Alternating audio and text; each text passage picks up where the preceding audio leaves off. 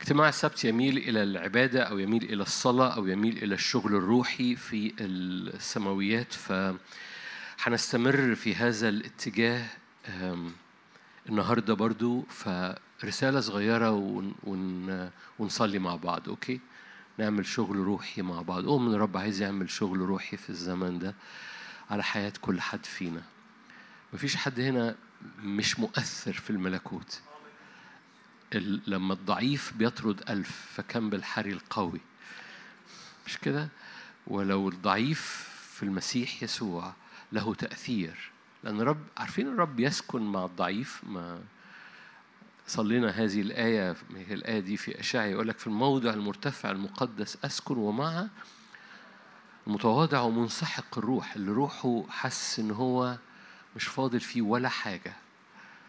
فربنا بيسكن في الموضع المرتفع جدا لأنه قدوس وبيسكن مع منسحق الروح جدا لأنه في الوادي في قاع الوادي. اللي في النص ده مع رب ما بيعرفش يعمل معاه حاجة. فرب بيسكن مع المنسحق وبيسكن في الموضع المرتفع.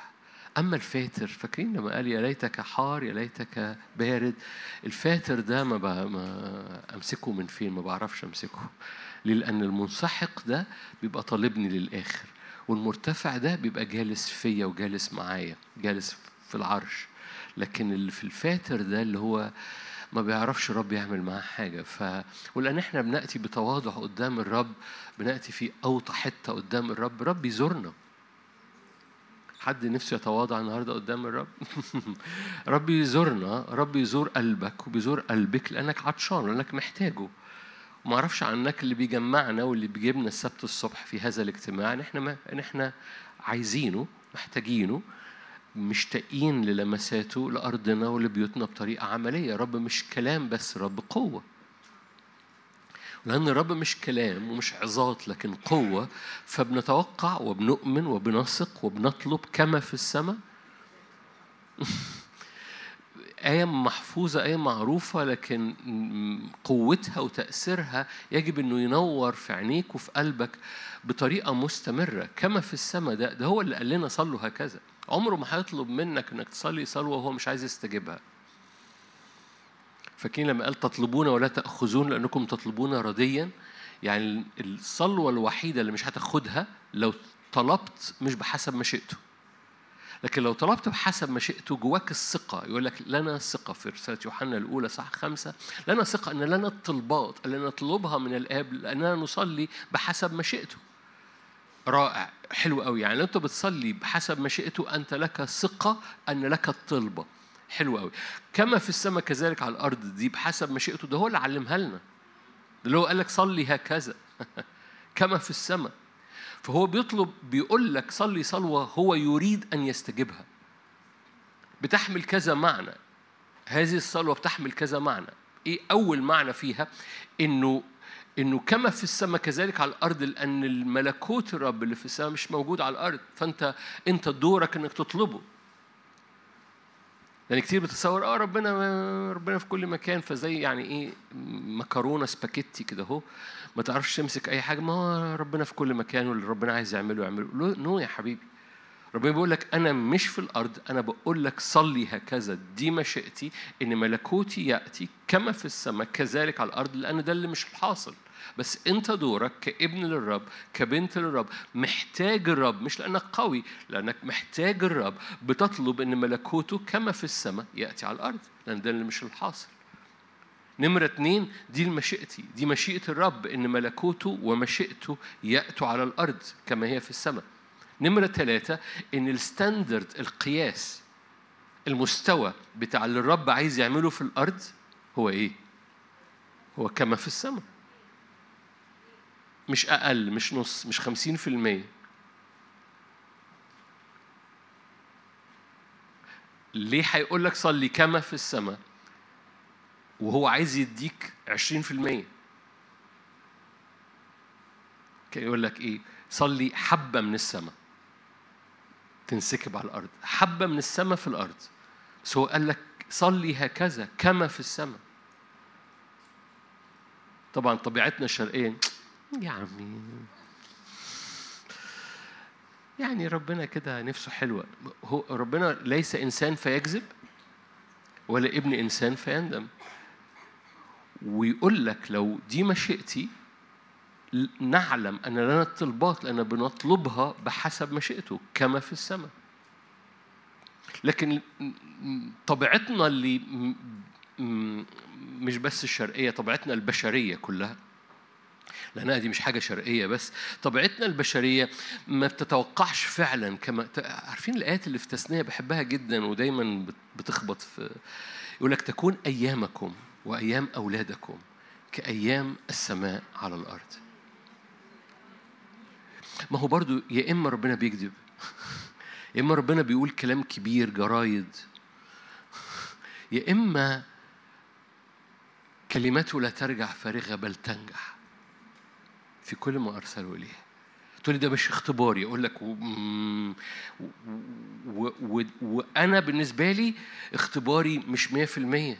علشان كده بنقعد نخبط ونخبط ونخبط لغاية لما اختبارنا يبقى مية في المية. وليه الرب يحط وعد موجود تحت رجلك؟ رب يحط وعد عشان تمشي ليه. اللي هو مش تحت رجلي أنا مش هصدقه. طوبى لمن آمن. لو أنا وهو مش تحت رجلي والوعد ده حاصل أنا مش هصدقه. يبقى أنت عايز عيان أنت مش عايز إيمان. لكن الرب يحط لك الوعد عشان تمشي ليه بإيمان. فلما يقول لك تكون أيامكم كأيام السماء على الأرض تقول لي بس ده مش اختباري أقول لك عشان كده هو وعد. عشان كده هو وعد عشان تتحرك ليه بالإيمان لأن هو لو موجود إنه اختبارك ما بقاش وعد. الوعد هو الشيء بيعده ليك الرب وبيقول لك تحرك ورايا امشي مشاوير إيمانية وأرفض إن العدو يسلبه منك لأن هذا الوعد لك فيا في ابن يسوع المسيح. الرب بيقول لك كده. ولما تتحرك تجاه الوعد أنت بتتغير. القصة إن مش ربنا بي بي بيغلس عليك. فيقول لك بص آه، آه، هي الجزر أهو وأنت امشي ورا الجزره نو no. القصة الوعد مش هدفه إنه يقول لك امشي مشاوير. الوعد بيؤدي إلى مشاوير داخلك بتغيرك إلى تلك الصورة عينها. فبتبقى قادر تستقبل الوعد بدون ما تنهار نفسيا وكبرياء وثقة في النفس واعتداد في الأنا. تقول أنا جدع. المشوار بيولد فيك طبيعة. يقول لك عشان نبقى على قياس قامة ملء المسيح. فتصور حضرتك مدعو الستاندرد بتاعك قامة ملء المسيح والحياة بتاعتك كما في السماء.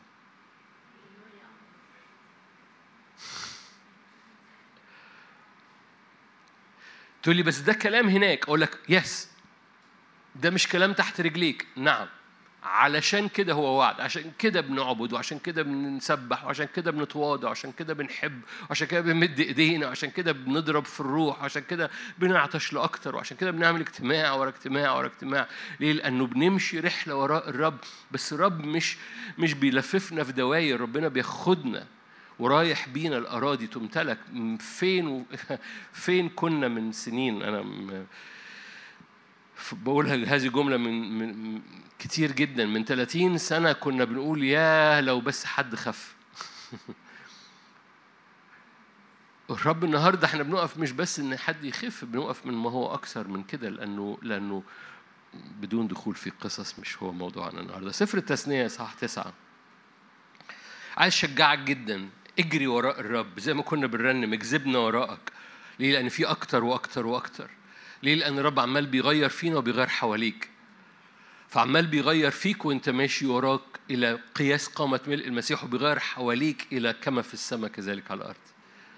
أنت ممكن تاخد الجملتين دول وكفايه أنا حجري وراء الرب. ليه؟ وأنا بجري وراء الرب. أنا بتغير إلى قياس قامة.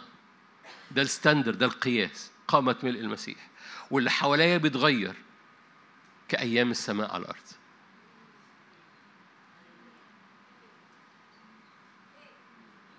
كفاية.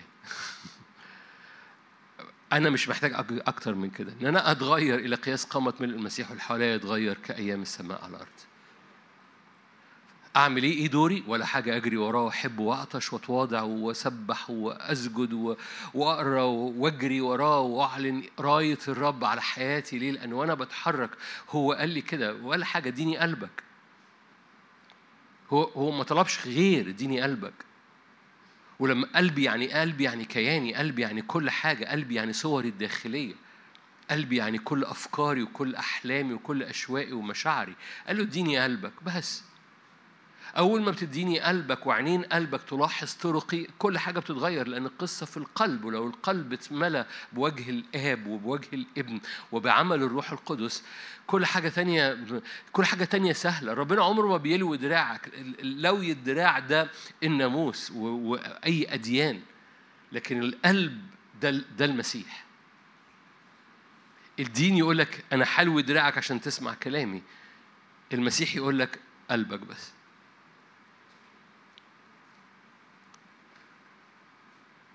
أنتوا هنا مش كده؟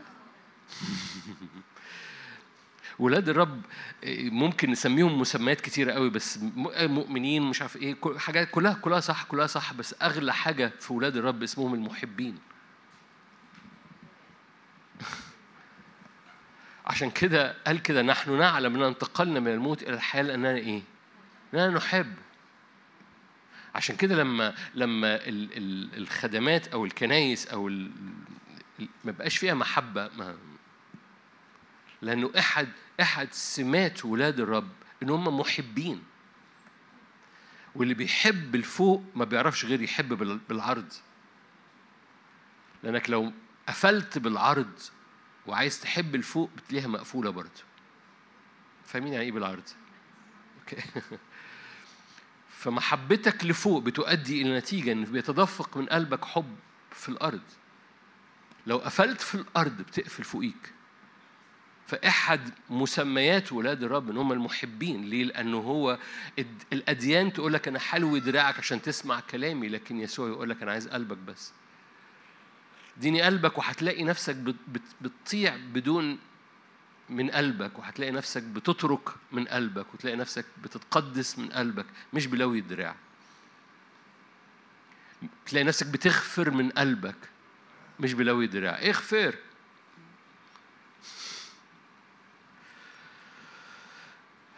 هاي.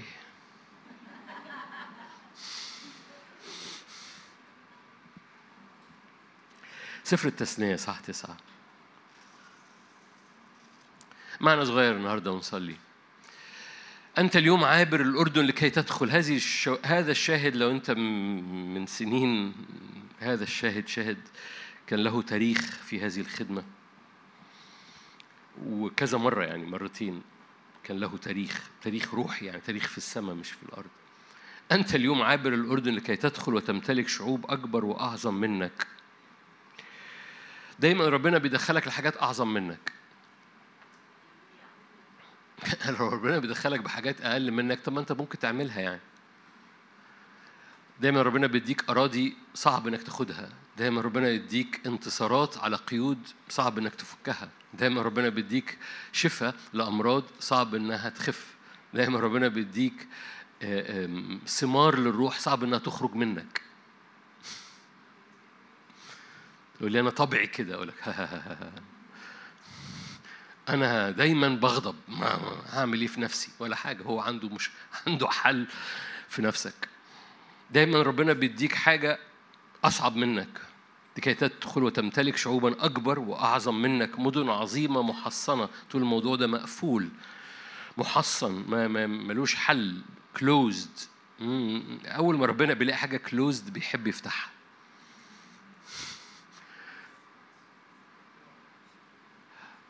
أديكم مثل؟ القبر نفسه. ببساطة يعني. أول ما ربنا لقى قبر okay يفتحه. أبواب الجحيم okay يكسرها. أول ما ربنا بيلاقي حاجة مقفولة بيفتحها. فلو عندك حاجة مقفولة دخله هيفتحها لك. ولو مش عارف تدخله هو بيخش. دخلوا الأبواب. فربنا محترف إنه يكسر لك الأبواب المقفولة. ربنا بيحب إنه يخش في الأبواب اللي أنت حاسس إنها ملهاش مخرج مدن محصنة. بس رب يحب. أول ما حاجة مقفولة أبواب الجحيم. مدن عظيمة محصنة. محصنة يعني إلى السماء. قوم عظام وطوال بني عناق. طبعا في العهد القديم صور آه، آه، شعوب لكن هي في العهد الجديد ليس لنا حرب إلا مع أجناد الشر الروحية في السماوات هي أرواح الشر. حتى لو هم قواي. قوم عظام وطوال بني عناق الذين عرفتهم وسمعت من يقف في وجه بني عناق. فأعلم اليوم أن الرب إلهك هو العابر أمامك نار آكلة. يبيدهم يزلهم أمامك فتطردهم وتهلكهم كما تطردهم وتهلكهم سريعا كما كلمك. الرب. يعني بحسب كلمته تطردهم وتهلكهم. لا تقل في قلبك حين ينفيهم الرب إلهك من أمامك قائلا لأجل بري أدخلني الرب. لأمتلك هذه الأرض. آية خمسة ليس لأجل برك وعدالة قلبك.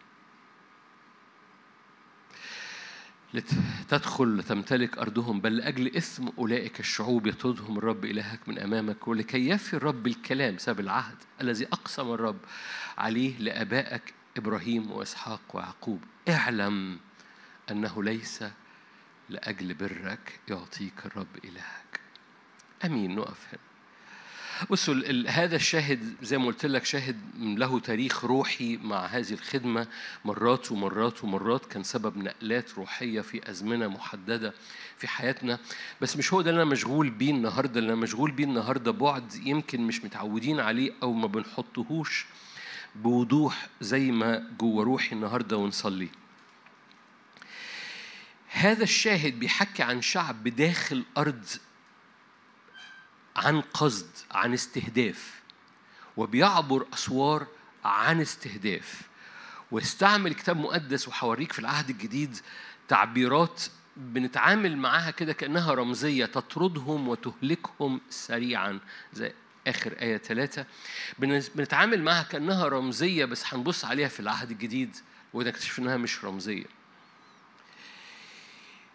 فهذه هذا الشاهد بيشاور على شعب داخل بيستهدف امتلاك الأرض. ورب يقول لك بص حبيبي ستمتلك ليس لأجل برك ولا لأجل صلاحك لكن لأجل إن في عهد ما بيني وما بينك. وهذا العهد طبعا بلغة العهد الجديد عهد بالدم زي ما هنبص مع بعض بعد دقايق في العهد الجديد وهذه اللغة موجودة ولا مش موجودة في العهد الجديد. بسبب عهد بدم يسوع المسيح أنت مدعو أن تمتلك. دخولك هو دخول على حساب أمور عظيمة محصنة إلى السماء وبني عناق الكبار والعظام واللي كل الناس بتقول من يقدر عليهم. فهرجع خطوة لورا وأقول إحنا تربينا روحيا إزاي؟ تربينا روحيا إزاي اللي هو امشي تحت الحيطة مش جنب الحيطة. وفي حياتك الروحية كمان امشي فعلا تحت الحيطة. ليه؟ ما أنت متكبر. لو أنت لو الآيات دي بتتحول إلى فعل في حياتك. أنت عيش في الديفنس. عارفين يعني إيه الديفنس؟ في الدفاع. وبس إيه ربنا يسترها. وربنا يسترها كده علينا لغاية لما نروح السماء. ويبقى إيه نعمل زي اللي كان عنده وزنة. أهي بص أنا حافظت لك على نفسي. لغاية لما أنت جيت أدي وزنتك أهي.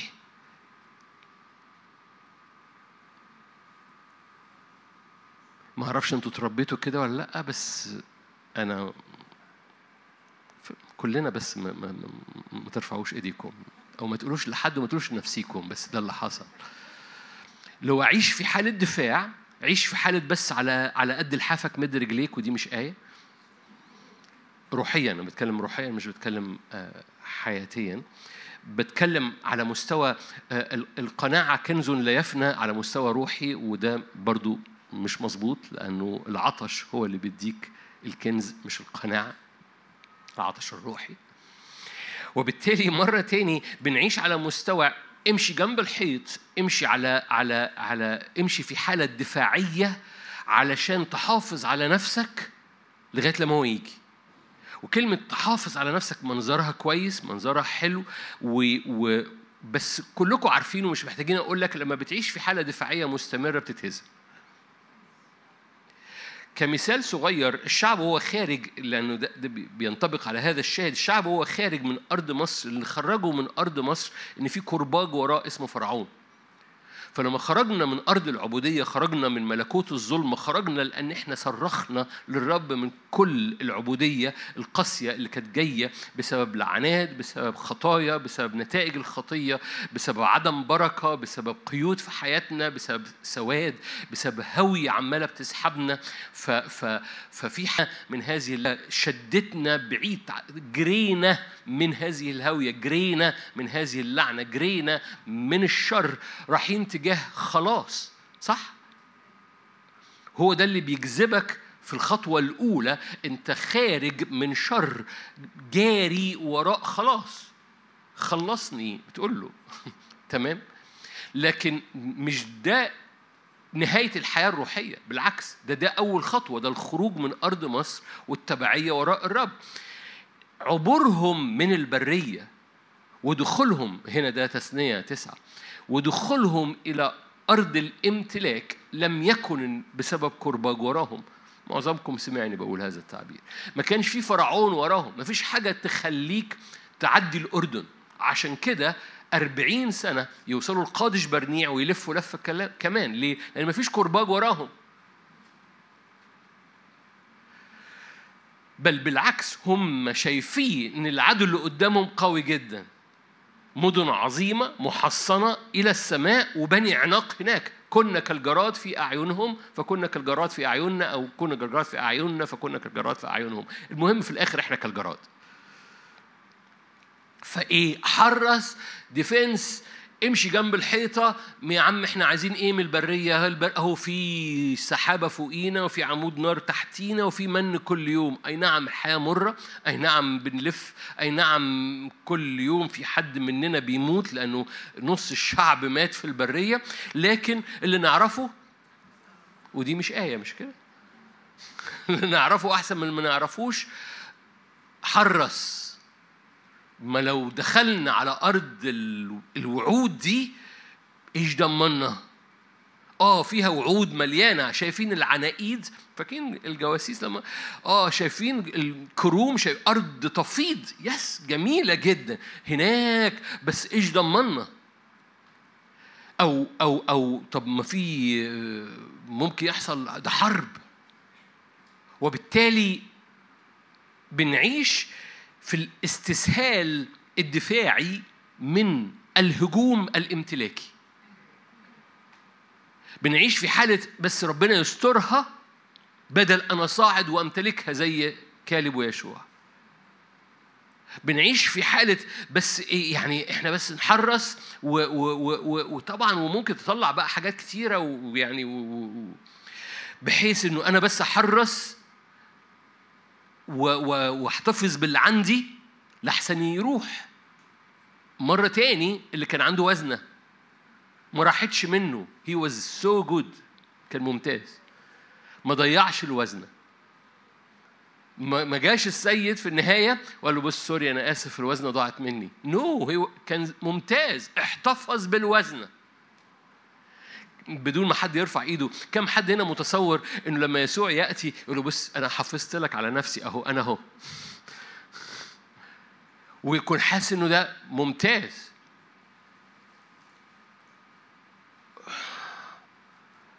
القصة مختلفة تماما في الملكوت لأن الشعب ده ما كانش في حد بيطارده ما كانش في كرباج وراه. بس هذا الشعب بيقول له أنا صاعد قدامك مرة تاني خلي الآية نمرة ثلاثة قدامك أو في الشاشة قدامك. اعلم اليوم الرب إلهك عابر أمامك هو إيه؟ يبيدهم يذلهم أمامك فتطردهم وتهلكهم. كلم... إيه رأيكم في الكلمات دي؟ طبعا أنا عارف تقولي دي لغة عهد قديم ملهاش دعوة بيها. يبيد يذل يطرد ويهلك قدامك أنت. لغة عهد قديم. ياس صدقني هروح لك للعهد الجديد بعد دقايق بس اصبر عليا.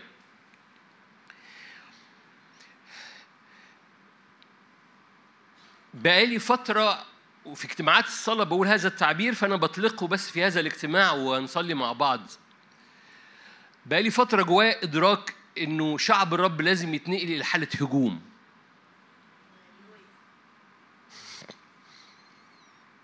وشكم مشجع جدا وحماسكم أسرني اتفضلوا نصلي. يعني إيه هجوم؟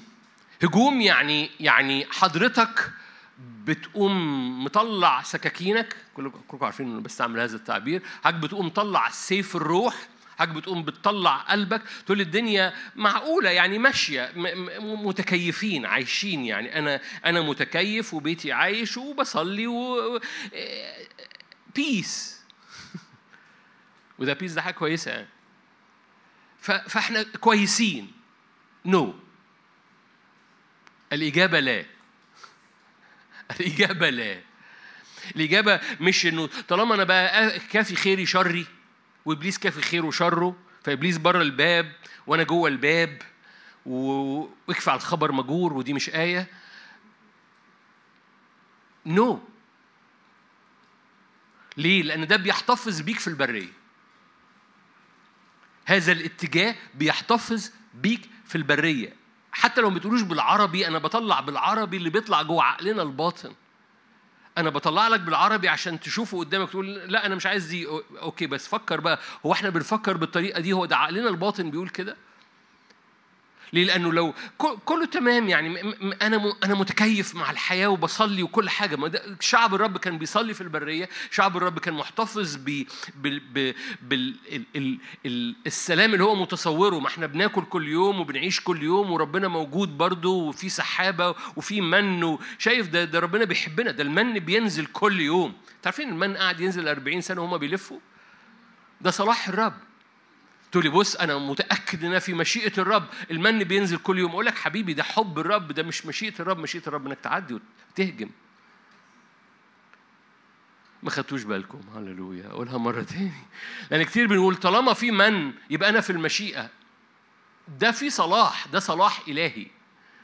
المشيئة إنك تعبر تبيد تزل تطرد وتهلك لأن الرب هيعمل كده لما تتحرك وتعبر.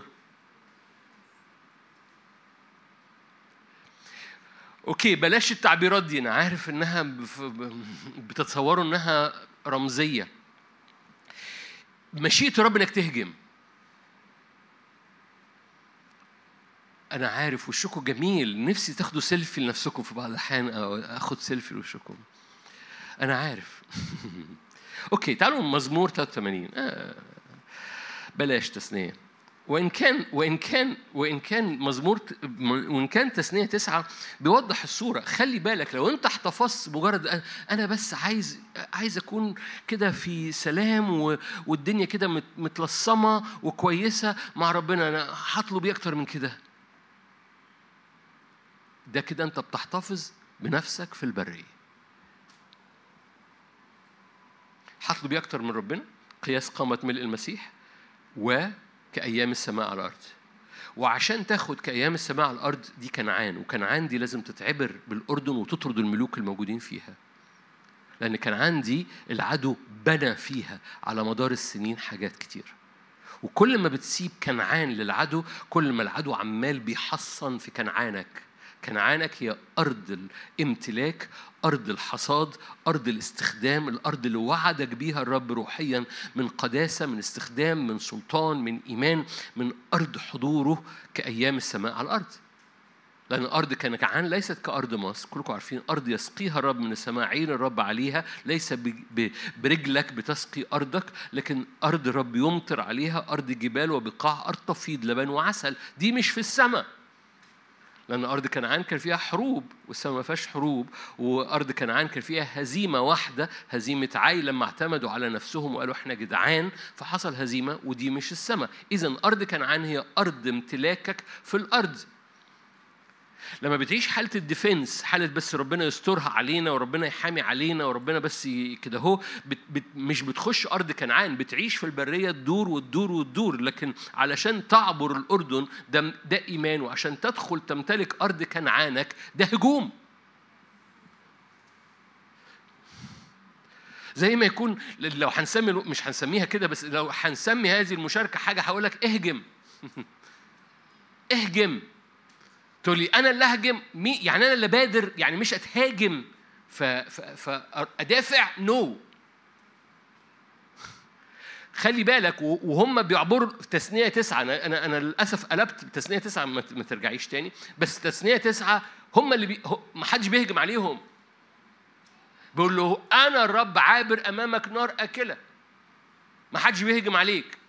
ما حدش بيضغط على بيتك. ما حدش بيضغط على صحتك. أنا اللي عابر قدامك. ما فيش حرب حاصلة في الزمن ده على حياتك. وأنا والرب يقول لك اهجم اهجم. ما فيش حاجة حاصلة. يعني أنكش العش الدبابير. أنا اللي جبت ده كله لنفسي. كل دي مش آيات بالمناسبة.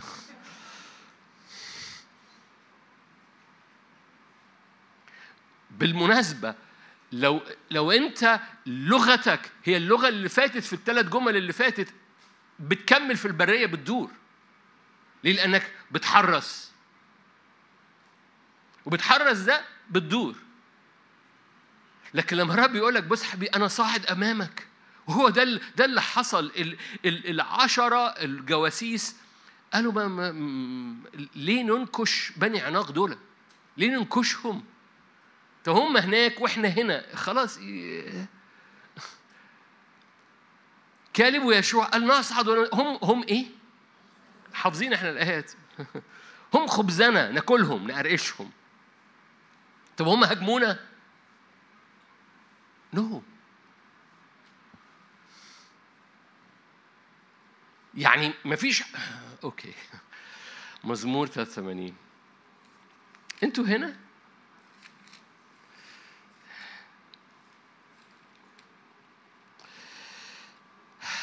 آية خمسة. تأمروا بالقلب معا. عليك تعاهدوا عهدا. بص ال ال ال ال ال الأسماء اللي جاية دي. خيام أدوم. okay. الإسماعيليين. okay. مؤاب.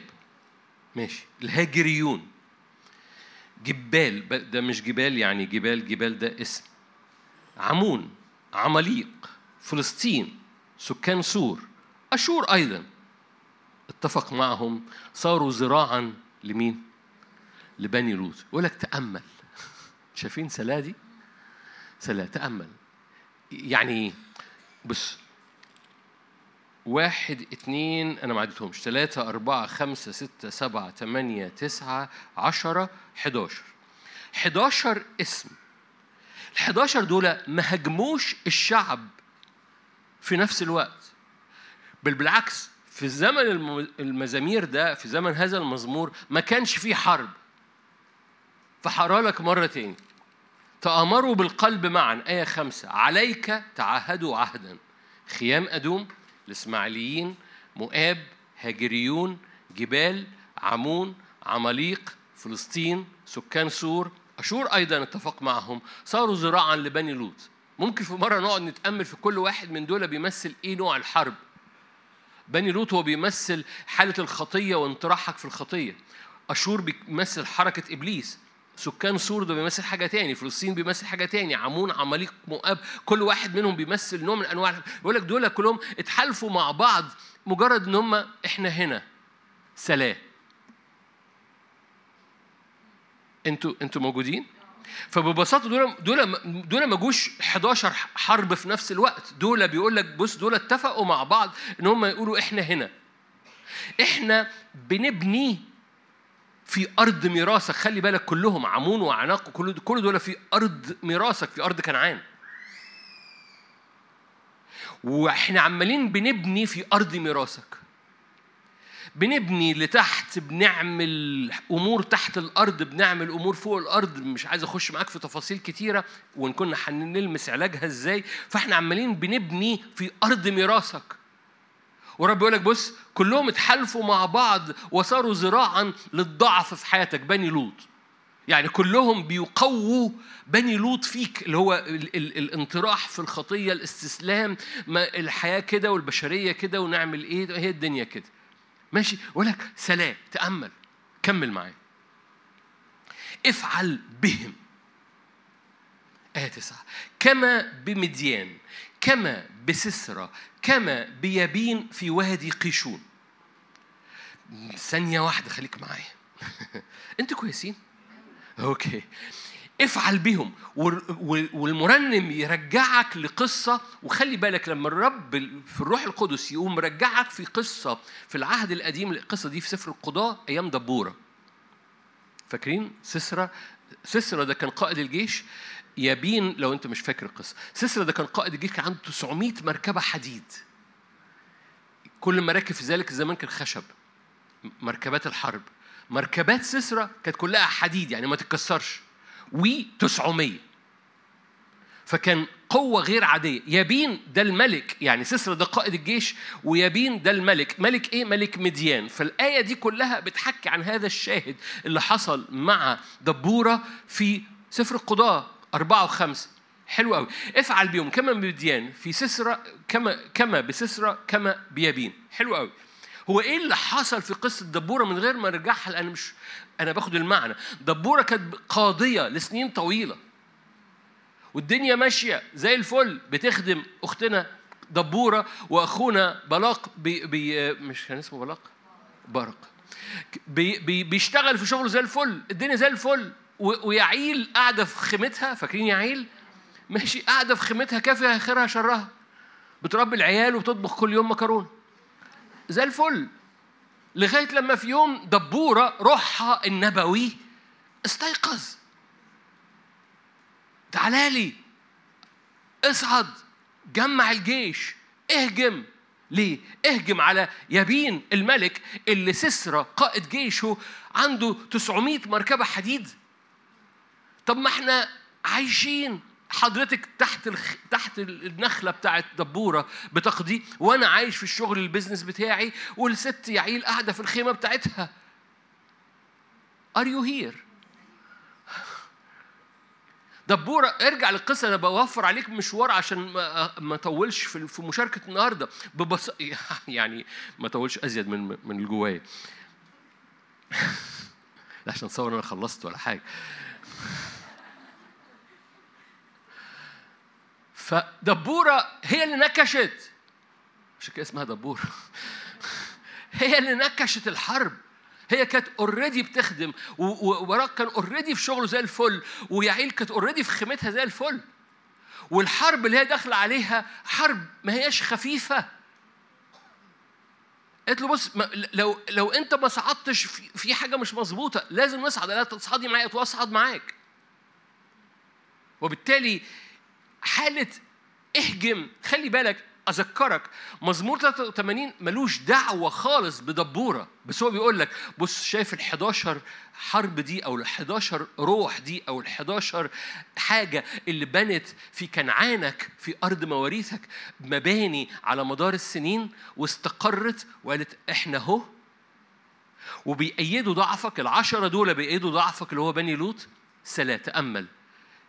الرب عايز يعمل بيهم زي ما عمل في قصة دبورة. مش بس كده لو ما عجبكش بادوا في عين دور. sorry. آه, آه، okay انزلي.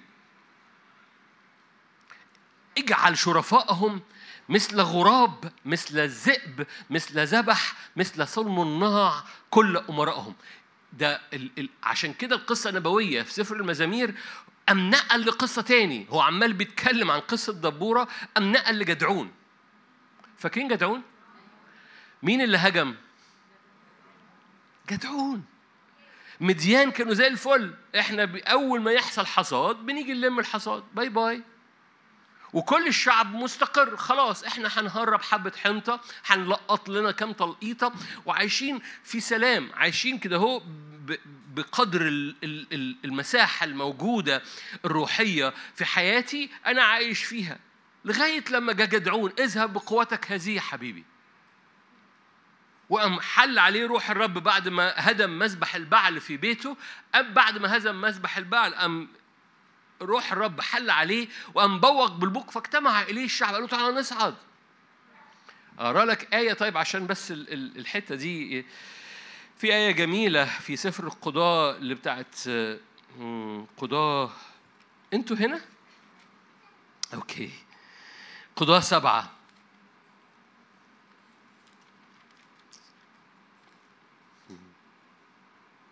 okay تعالوا نروح للقضاة خمسة نبص على آية من دبورة وبعد كده نبص على قضاة سبعة لأن الشاهدين دول في مزمور 83 مهمين جدا. أذكرك بس معلش هذكرك كل اسم من الأسماء بتاعت الشعوب المحتلة أرض كنعان كانوا مستقرين بنوا حاجات زي ما تكون أمور مليانة مرارة. العدو سلبها من هنا سلبها من هنا وستف نفسه وعاش وقال لك بيس أنا ما لف انت في البريه زي ما انت عايز.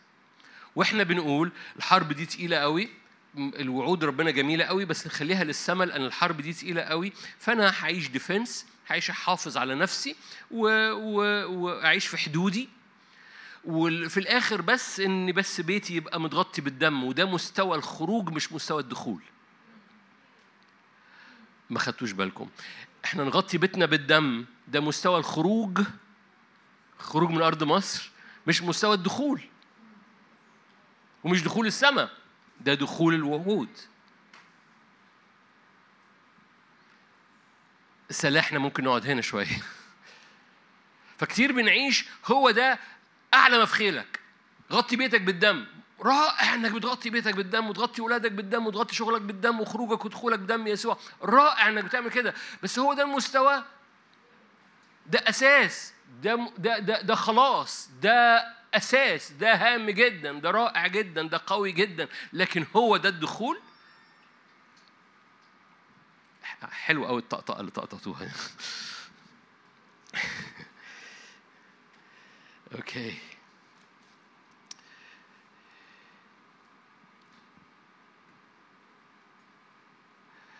قضاء أربعة ستة. أرسلت دبورة ودعت براق ابن أبي نوعم من قادش نفتالي وقالت له ألم يأمر الرب إله إسرائيل؟ اذهب وإزحف إلى جبل طابور وخذ معك عشر تلاف. يعني اهجم. طب ما إحنا كويسين. أنت حضرتك بتخدمي وأنا في شغلي ويا عيل في الخيمة. نو. no. ألم يأمر الرب؟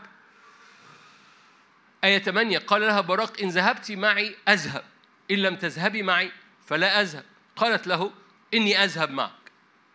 يعني ما ما ما مش دوري بس هنزل ليه؟ لأن ده زمن هجوم. مرة تاني أنا ب... أنا ب... ب... يعني عشان بس لو ده زمن هجوم من أجل الامتلاك الروحي. ده مش زمن دفاع وتحر... مؤكد بتغطي بيتك بالدم. اوعى تتصور اني بلغي ده مؤكد انك بتحمي حياتك وبتحمي ولادك وبتحمي ابوابك مية في المية. بس مش هو ده ال... ال... ال... آخر القصة ده زمن هجوم لأن العدو قعد يبني حاجات كتيرة جوه نفسيتك جوه صحتك جوه أفكارك جوه أولادك جوه بيتك جوه خدمتك. وجاء الوقت إنك تهدم كل ما بناه العدو. لما تهدم كل بناها العدو مش لأن هو بيهجم عليك لأنك أنت اللي بتهجم. فاكرين؟ دول إسماعيليين على خيام على جبال على عمون على مؤاب على أشور على كلهم استقروا قاموا بنوا. واتحالفوا كلهم مع الضعف اللي في حياتك مع بني لوط. سلام. افعل بهم يا رب كما فعلت بسسرة. ليه؟ لأن سسرة آية صح أربعة ماشي؟ آية ثلاثة صرخ بنو إسرائيل إلى الرب لأن كان له 900 مركبة من حديد. هو ضايق بني إسرائيل بشدة عشرين سنة. هم بيعملوا إيه؟ ولا حاجة بيتضايقوا. تعرفوا شعب الرب اللي بيتضايق؟ بس. بنتضايق بس بنحضر الاجتماعات. يعني حلو إنك بتحضر الاجتماعات. حلو إنك بتغطي. بس بس قعدوا 20 سنة بيتضايقوا. لغاية لما دبورة صحت من النوم. جيب معاك عشر تلاف ونصعد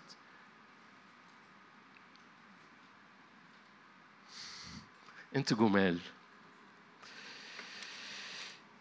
جاء ملوك آية 19 قضاء 5 19 أنا بلف معاكم أنا هلف معاكم شوية. قضاء 5 19 جاء ملوك حاربوا. حينئذ حارب ملوك كنعان في تعنك على مياه مجد وبضع فضة لم يأخذوا. يعني إيه؟ يعني لما نزلنا نحاربهم ما خدوش ولا حاجة مننا. أنا رايح معاك العهد الجديد ما تقلقش تقولي دي قصة عهد قديمة أنا رايح معاك العهد الجديد ده العهد الجديد اعظم من اللي أنا بقراه دلوقتي. أوكي. فيقول لك لما جم ملوك كنعان ما خدوش ولا حاجة بضع فضة لم يأخذوا. من السماوات حاربوا. يعني الحرب كانت روحية في السماوات.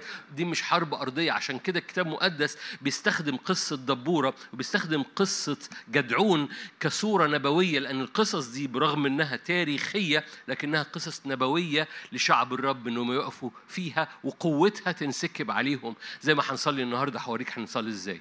كمل معايا. من السماوات حربوا الكواكب الكواكب ده ده ده حركة الملائكة. الكواكب من حبوكها حاربت سسرة يعني سسرة ب 900 مركبة حديد مش دبورة اللي حاربتهم. مين اللي حاربهم؟ الكواكب. الكواكب اللي هي إيه؟ ملائكة الرب. فالشعب مجرد قرر يهجم. الملائكة قالوا أخيرا ده إحنا قاعدين مش بنعمل ولا حاجة. طبعا أنا الملائكه ما قالوش كده بس يعني لما الشعب شعب الرب قرر يهجم الملائكه حاربت. أوكي الكواكب من حبوكها حاربت. سسرة نهر قيشون فاكرين نهر قيشون ده اللي اتقال في مزمور 83 نهر قيشون نهر وقائع. نهر قيشون ده يقول لك إيه؟ نهر دف دفقات يعني إيه؟ بعد كده يقوم يهج نهر هجوم. نهر قيشون جرفهم. نهر قيشون يعني إيه؟ دفقات الهجوم بتاعت ولاد الرب. دفقات الهجوم بتاع الروح القدس. تعرف حد بيصلي بالروح وفجأة فجأة حاجة بقللت جواه؟ ده إيه؟ ده نهر قيشون. بيقول لك اهجم. يا رب يسوع. تجد جواك كده عايز تصلي. ده إيه؟ ده نهر قيشون جواك عايز يهجم. لما نهر قيشون جواك بيبقى عايز يهجم اعرف ده وقت مركبات سسرة إنها تغرق. اعرف وده ده ده ده الإطلاق أنا بطلقه النهارده إنه زمن تهجم ورا نهر قيشون اللي عايز يجرف كل مركبات استقرت ل 20 سنة بتضايقك وقالت إحنا أهو وأنت تكيفت معاها وقلت وأنا أهو خلاص نكفي خيرنا شرنا ولا يكفي الرب المؤمنين القتال ودي مش آية. كم الآيات اللي بقولها النهارده على قد كم مش آيات اللي بقولها النهارده ليه؟ لأن بنقولها في علينا الباطن وإحنا مش واخدين بالنا، بنقولها في علينا الباطن أنا بس جاهز غطيني بدمك وده رائع. بس ده مستوى الخلاص مش مستوى الامتلاك. ده رائع غطي ولادي بدم غطي حياتي بدم غطي شباب غطي أوضتي بدم رائع. بس بس بس ده مستوى خلاص. بس مش مش مستوى امتلاك. فنهر قيشون نهر وقائع نهر نهر نهر جرفهم نهر وقائع. نهر دوسي يا نفسي بعز. شفت الدبوره مستخبية ورا ملائكه ومستخبية ورا نهر تقول دوسي يا نفسي بعز. ما خدتوش بالكم من القصة. دبورة بتقول دوسي يا نفسي بعز وهي ما بتعملش حاجة. هو النهر ماشي قدامها والملائكه متحركة فوقيها.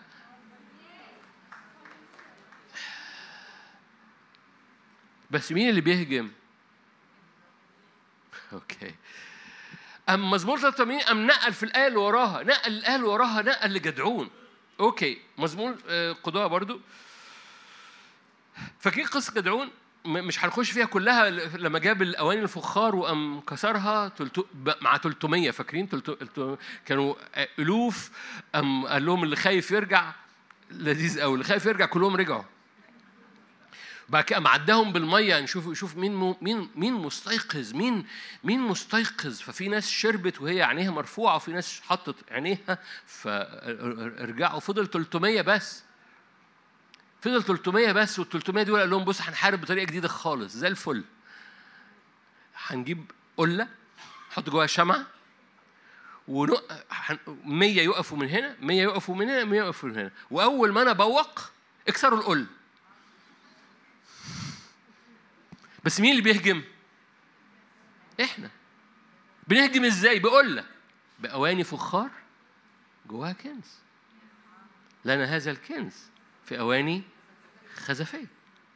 بس الإناء الخزفي ده لما بيتكسر بيخرج الكنز منه. أول ما كسروا القلة الحرب كلها سيف جدعون علينا. مش هي القصة لسه؟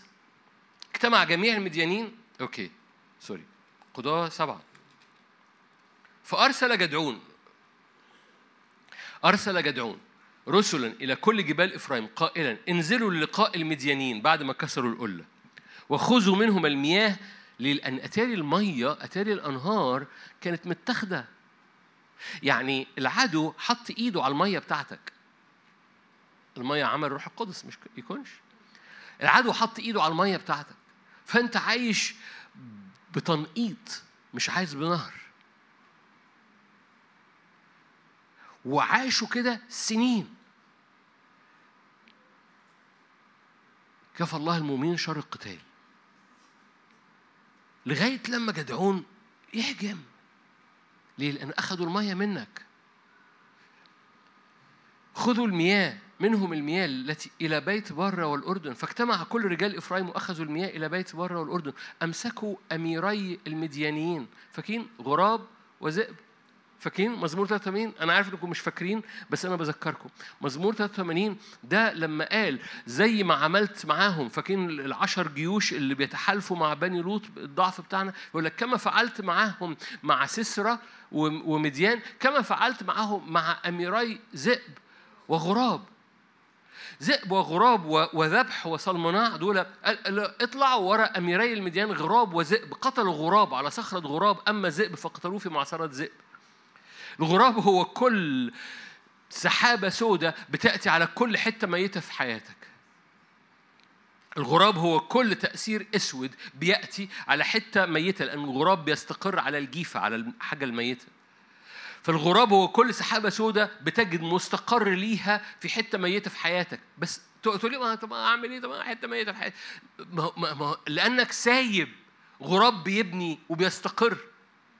وغراب ده كان أمير من أمراء هذا الشعب اللي لازم تجري وراه وتطرده. تقول لي بس أنا في حتة ميتة. أقول لك هنتعامل مع الحته الميته بس خلي بالك ما ينفعش تسيب غراب. فأخذوا غراب عند صخرة غراب وأخذوا ذئب. ذئب اللي هو بيخطف. يبقى في شفاء ويتخطف. في بركة وتتخطف. يكون في سمر ويتخطف. لو أنت مش واخد بالك. طب تخدم حد وبعد كده الحد بعد شوية تجده مش موجود. ده إيه؟ مين خطفه؟ ذئب.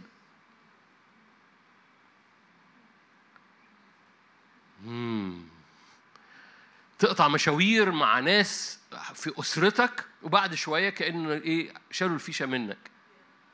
ده إيه اللي خطفهم؟ ده, آه، ده الظروف وان أصلا عندهم مش وتحلل أنت الموضوع هم ليه ما كملوش وراء الرب؟ نو يا حبيبي ده ذئب.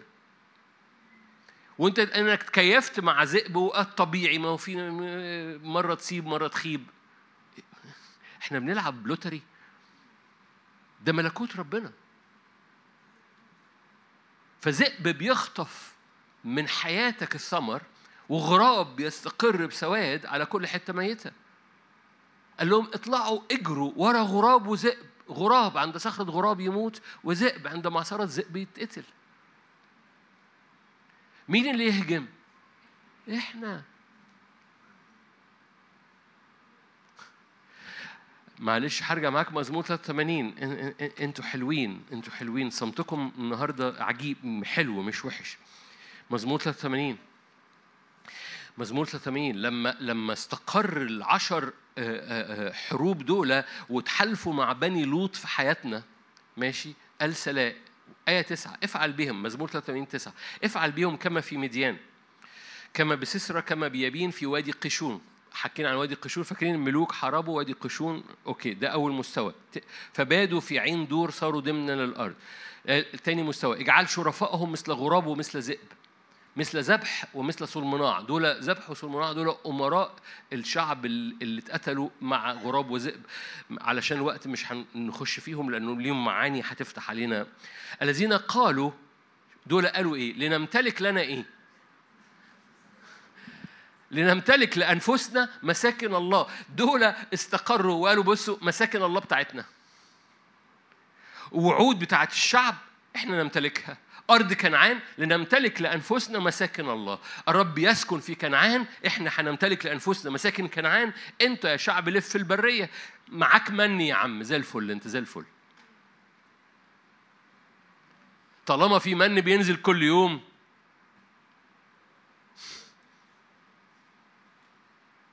أنتوا هنا؟ فقالوا لنمتلك أنفسنا مساكن الله. no no معلش ده زمن بقى تتغاظ وتغير وتطلع وش الأسد ووش النسر على كل غراب وعلى كل ذئب. جاء زمن لأن دول دول قالوا لنمتلك لأنفسنا مساكن الله. مساكن الله دي بتاعتك. مساكن الله دي دي قلبك دي حياتك ده استخدامك ده ده وعود الرب ده حصاد الرب في حياتك. ودول قالوا نمتلك لأنفسنا مساكن الله. okay. حبة تعبيرات كده قوية. إلهي اجعلهم مثل الجل مثل القش مثل القش أمام الريح كنار تحرق الوعر كلهيب. خلي بالك اللغة تقول لي لغة عنيفة لغة عهد قديم لغة رمزية. أقول لك أه هي فعلا لغة نبوية. بس خلي بالك ده قلب الرب اللي بيتحرك على كل عدو بيقعد في وعود الرب بتاعتك اللي انت المفروض تمتلكها وما تمتلكهاش وبتعيش في حالة defense أهو أنا معايا وزنة هحافظ لك يا رب على الوزنة لغاية لما تيجي إن شاء الله هديك الوزنة. أدي وزنتي أهي حافظت لك عليها. ليه؟ لأن لو تجرت بيها لو غامرت بيها لو نزلت بيها إلى الصيارفة أو تجرت بيها زي اللي معاه عشرة وزي اللي معاه خمسة يمكن تتسرق يمكن عدو ياخدها مني. أنا كافي خيري شري هقعد في بيتي أطمرها أهي. آدي الوزنة حافظت لك عليها أدي وزنتك. كنار تحرق الوعر كلهيب يشعل الجبال هكذا أطردهم بعاصفتك وبزوبعتك روعهم. طب دول ما هاجموكش يا عم. دول ما هاجموكش. املأ وجوههم خزيا فاطلبوا اسمك يا رب ليخزوا ويرتاعوا إلى الأبد ويخجلوا ويبيدوا ويعلموا خلي بالك ويعلموا أن اسمك يهوى وحدك العلي على كل الأرض. يهوى العلي يهوى اليون. ليعلموا أن اسمك لأن الحرب دي يهوى اليون. ليعلموا أن اسمك يهوى العلي. okay تعالوا نقلب مع بعض. هللويا. ارميه ارميه ارميه ارميه are you here فاكرين لما كان وقت خروج الملوك وداود قعد هو وقت خروج الملوك ده يعني عشان هم بيتهاجموا؟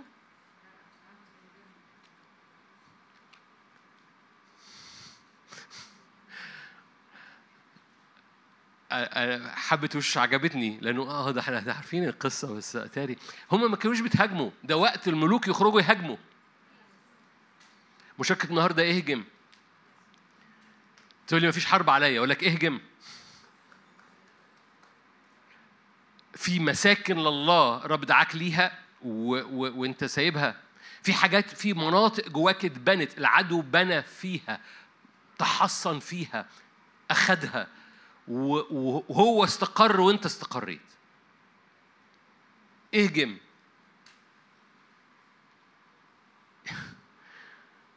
أرمية واحد. لا تخاف من وجوههم. آية 8 أرمية واحد 8 لا تخاف من وجوههم. لأني أنا معك لأنقذك يقول الرب. مد الرب يده ولمس فمي وقال الرب لي ها قد جعلت كلامي في فمك. انظر قد وكلتك هذا اليوم على الشعوب وعلى الممالك. حلو قوي عشان تعمل إيه؟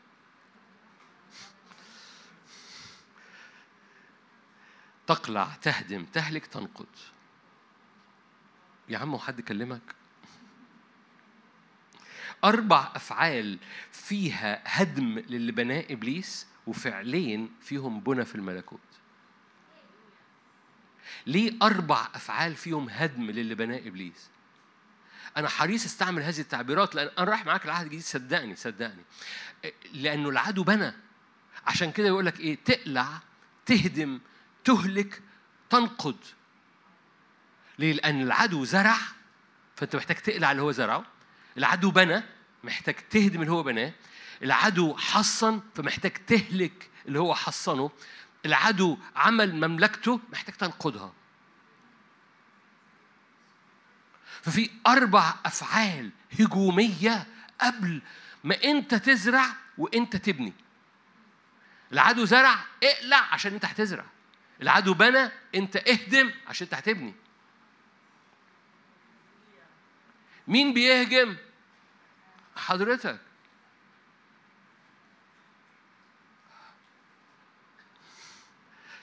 علشان الوقت عشان الوقت أنا بالمناسبة كل فعل من دول وراء آيات حصلت لأن الرب قال له أنت اهدم. أنت وقع الأصنام أنت وقع السواري اللي بنوها في كنعان لأنه بنوا حاجات في كنعان وحطوا سواري في كنعان وزرعوا زراعات في كنعان. بلغة العهد الجديد زرعوا مرارة وأنت عايش بالمرارة وماشي. زرعوا إحباط وأنت عايش بال... اهجم على الإحباط.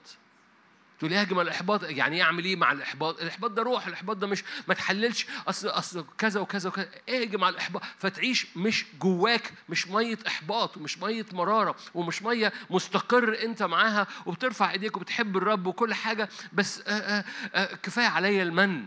نو يا حبيبي أنت مدعو أن الأرض يسقيها الرب من السماء أرض تفيض لبن وعسل مش أرض من. يقول لي من ده خير؟ أقول لك خير خير هم جعلوا خير. نعم المن خير في زمن البرية بس المن اتقطع أول ما بتخش تمتلك لأن أول ما بتخش تمتلك دي أرض تفيض لبن وعسل. مش بلغي خير المن مش بلغي إنه إنه ال defense مهم لكن لكن لو عشت كل حياتك defense بتتهزم. الشعب هو عايش في البرية كان طول الوقت ناس منه بتموت وطول الوقت بيتهزم طول الوقت بيتحارب وطول الوقت بيتضايق وطول الوقت بيتضغط عليه. فتقلع تهدم تهلك تنقض أربع أفعال قبل ما حاجتين تاني عشان ت... لكل ما زرعه العدو. أنا مش هلف معاك في أكتر من كده. لما لما لما جاء في مرة النبي راح لل... لأخاب قال له جاء وقت إنك تحارب. قال له سأله كده من يبتدئ الحرب؟ والنبي كانت إجابته واضحة جدا أنت. حط الآية دي قدامك معلش في سفر الملوك. حط الآية دي قدامك بس عشان تملى عينيك ملوك الأول 20 ملوك الأول 20 آية 14 ملوك الأول 20 آية 4 هحطها بس قدامك ومش هخش فيها عشان أخش على عهد جديد ونختم ونصلي. آية 14 قال أخاب بمن أحارب؟ قال له بغلمان رؤساء المقاطعات عندهم قدرة أنهم يجروا. قال أخاب من يبتدئ بالحرب؟ مين ينكش؟ قال له أنت. شايفين أنا مجرد حطيتها عشان ت... مين يبتدي الحرب؟ أنت. طب أنا مش بتحارب. لا أنت اللي بتحارب. انت sorry مش بتحارب. أصل إحنا متعودين على كلمة بتحارب يعني أصل أنا بتحارب فبحارب. no no no no no no no أنت اللي بتنكش. أنت اللي بتقوم مطلع ال... أوكي. متى 16 يا عهد جديد. متى 16 متى 16 المفروض أنت عارف أنا رايح فين مش كده؟ واضح إنه مش كده. متى 16 متى 16 18 أنا أقول لك أيضا أنت بطرس. وعلى هذه الصخرة إيه؟ أبني كنيستي؟ وإيه؟ أبواب الجحيم دي مش بتحاربك.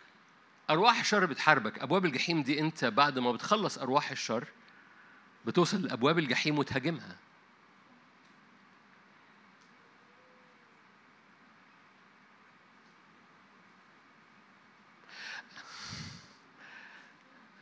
أبواب الجحيم دي الكنيسة اللي بتهاجم ملكوت الظلمة بتهاجم ملكوت الظلمة بتهاجم ملكوت الظلمة لغاية لما توصل لأبواب الجحيم وأبواب الجحيم لا تقوى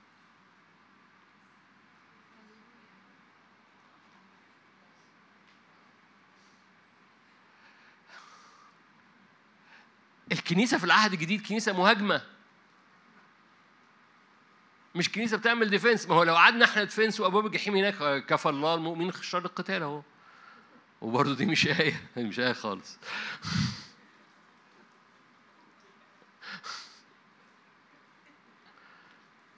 بس ملكوت الرب بيقول لك أنا ببني بص أنا ببني كنيستي. وهذه الكنيسة مبنية على هذا الصخرة أن يسوع كسر أبواب الجحيم. فالكنيسة ورا يسوع الكاسر أبواب الجحيم بتتقدم بتهاجم.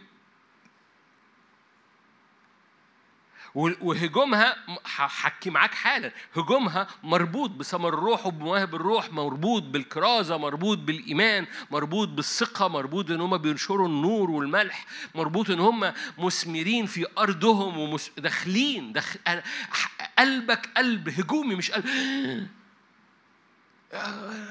قلبك قلب خارج غالب وعارف إن إلهك غالب وخارج لكي يغلب عارف إن اسمه يهوى إليون لكي يعرفوا إن اسمك يهوى العلي إليون. فاكرين مزمور 83 يقول لك دول كلهم استقروا وتحالفوا على بني لوط على الضعف. شايف أنت ضعيف على قد لحافك مد رجليك بص لنفسك أنت بس حرص على نفسك في ثغرات أكيد في حياتك فلأن في ثغرات في حياتك ما تطلعش تحارب. فاكرين ليس لأجل برك؟ العدو يجي يقول لك لا أصل في ثغرات في حياتك ما ينفعش تحارب ما ينفعش إيه أنت بس حرص على نفسك. احفظ الوزنه احفظ الوزنه لغاية لما هو يجي. كن كده جميل كويس احفظ وزنتك لغاية لما هو يجي. ورب يقول لك بص حبيبي ليس لأجل برك.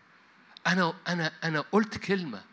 اخرج ورا الكلمة عشان الملائكة تتحرك. الكواكب من حبوكها تحارب سسرة ولما النهر يتدفق فيك اتدفق وراه لأن ده نهر قشون اللي بيجري في العدو قدامك. تقول لي بس العدو صعب حبيبي اهدم اقلع انقذ واهلك. طلع كل أسلحتك طلع كل محبتك وكل إيمانك. أسلحتك في العهد الجديد أسلحة مختلفة. اللي هي مليانة تواضع ومليانة إيمان ومليانة صوم ومليانة تكريس ومليانه تقول لي دي حاجات كتيرة قوي ما أقدرش عليها. حبيبي ليس لأجل برك. حكي معاك بس خليني أرجع مرة تاني إن هو أبواب الجحيم لا تقوى. ليه؟ لأن الكنيسة عمالة بتتقدم بتتقدم بتتقدم لغاية توصل لأبواب الجحيم. لما بيبقى في مملكة بتدافع عن نفسها بتعمل أسوار. الأسوار دي مليانه أبواب. وكانت تطلع الجيش بتاعها قدامها. مملكة الظلمة مطلعة الجيش أجناد شر روحية والرؤساء والسلاطين دول الجيش عشان توصل لأبواب مملكة الظلمة ده لازم تعدي على الجيش. أنتوا هنا؟ فدي مم... كنيسة إكليسية بتهاجم بتهاجم بتهاجم خلصت ال... ال... ال... العساكر وال... وال... وال... مش عارف إيه لغاية لما وصلت لأبواب الجحيم. وأبواب الجحيم لا تقوى عليها. أوكي مش عاجباكوا الآية دي؟ مش عارف ليه مش عاجباكوا بس ما إنجيل لوقا. إنجيل لوقا. أنتوا جمال. لوقا عشرة. بعد ذلك عين الرب سبعين آخرين أيضا وأرسلهم اتنين اتنين أمام وجهه إلى إيه؟ لوقا عشرة آية واحد. أرسلهم اتنين اتنين أمام وجهه إلى كل موضع حيث كان هو مزمع أن يأتي إليه مين بيغزو هنا؟ ده بعتهم اتنين اتنين لكل حتة هو عايز يروحها. مين بيهاجم؟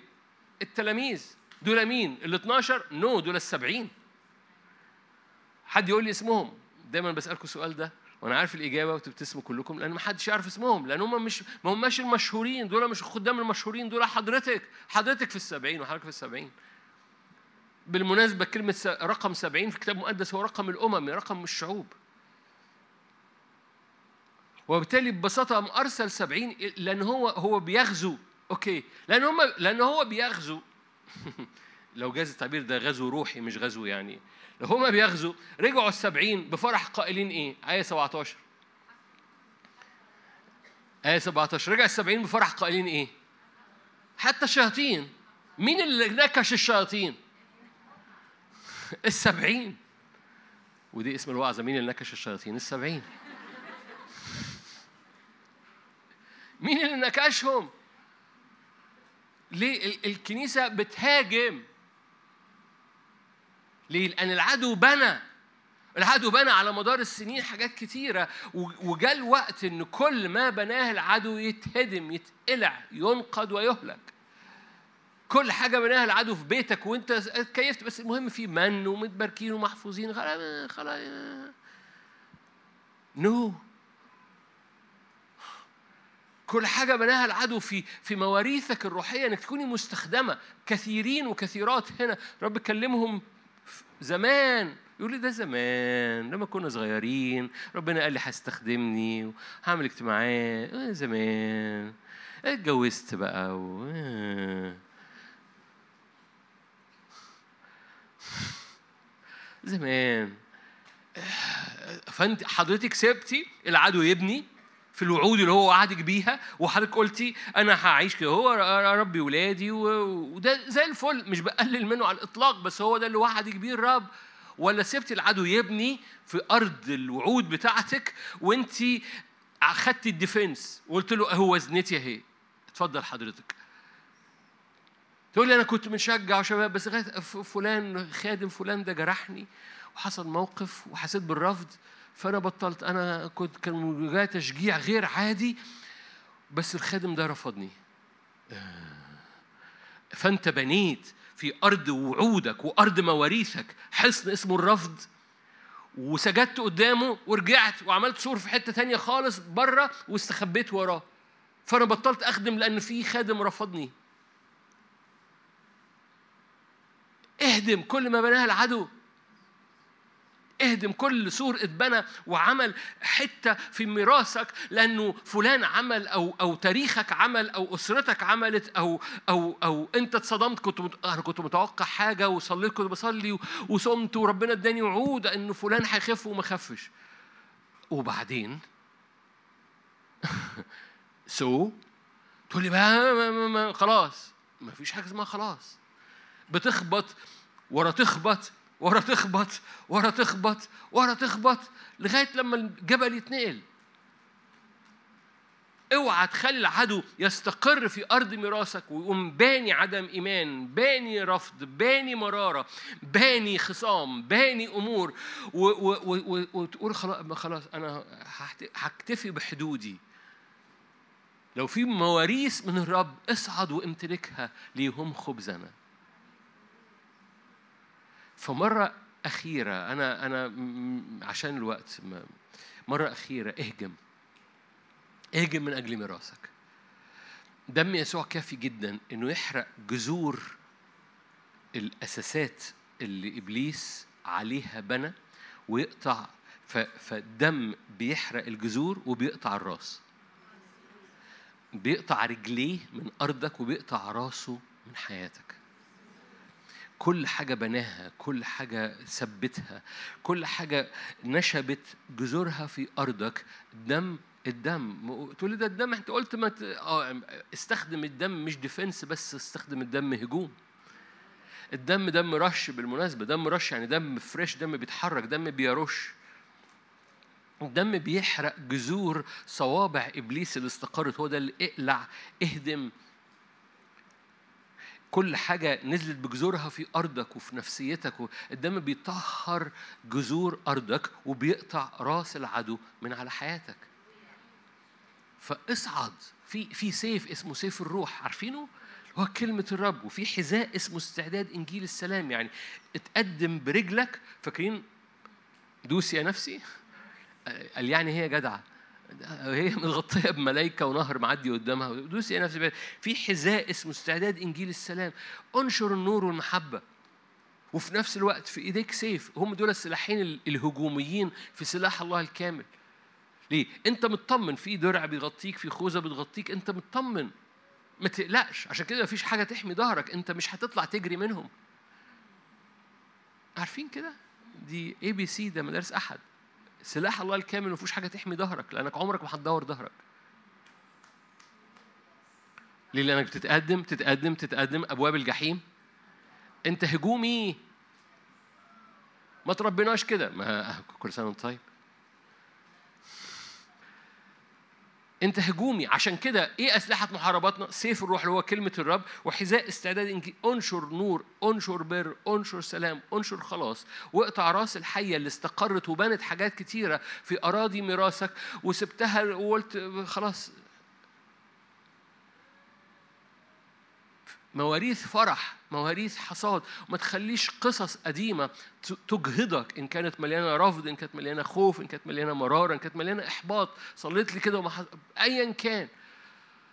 ما تخليش العدو يبقى فاكرين عشر عشر ممالك استقرت وقالت أوكي هدوس على ضع... هتحالف مع ضعفك.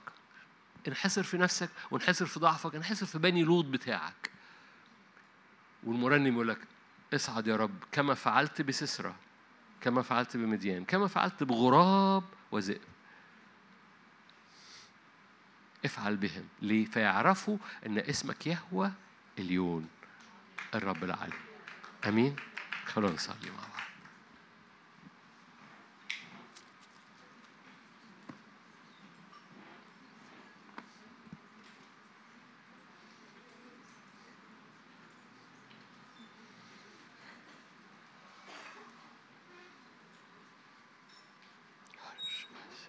هللويا. هللويا. يا رب انفض التراب من علينا. يا رب انفض التراب من على إيماننا ومن على قلوبنا ومن على أجواءنا ومن على هللويا ومن على بيوتنا وعلى أفكارنا ومن على قلوبنا في اسم الرب يسوع.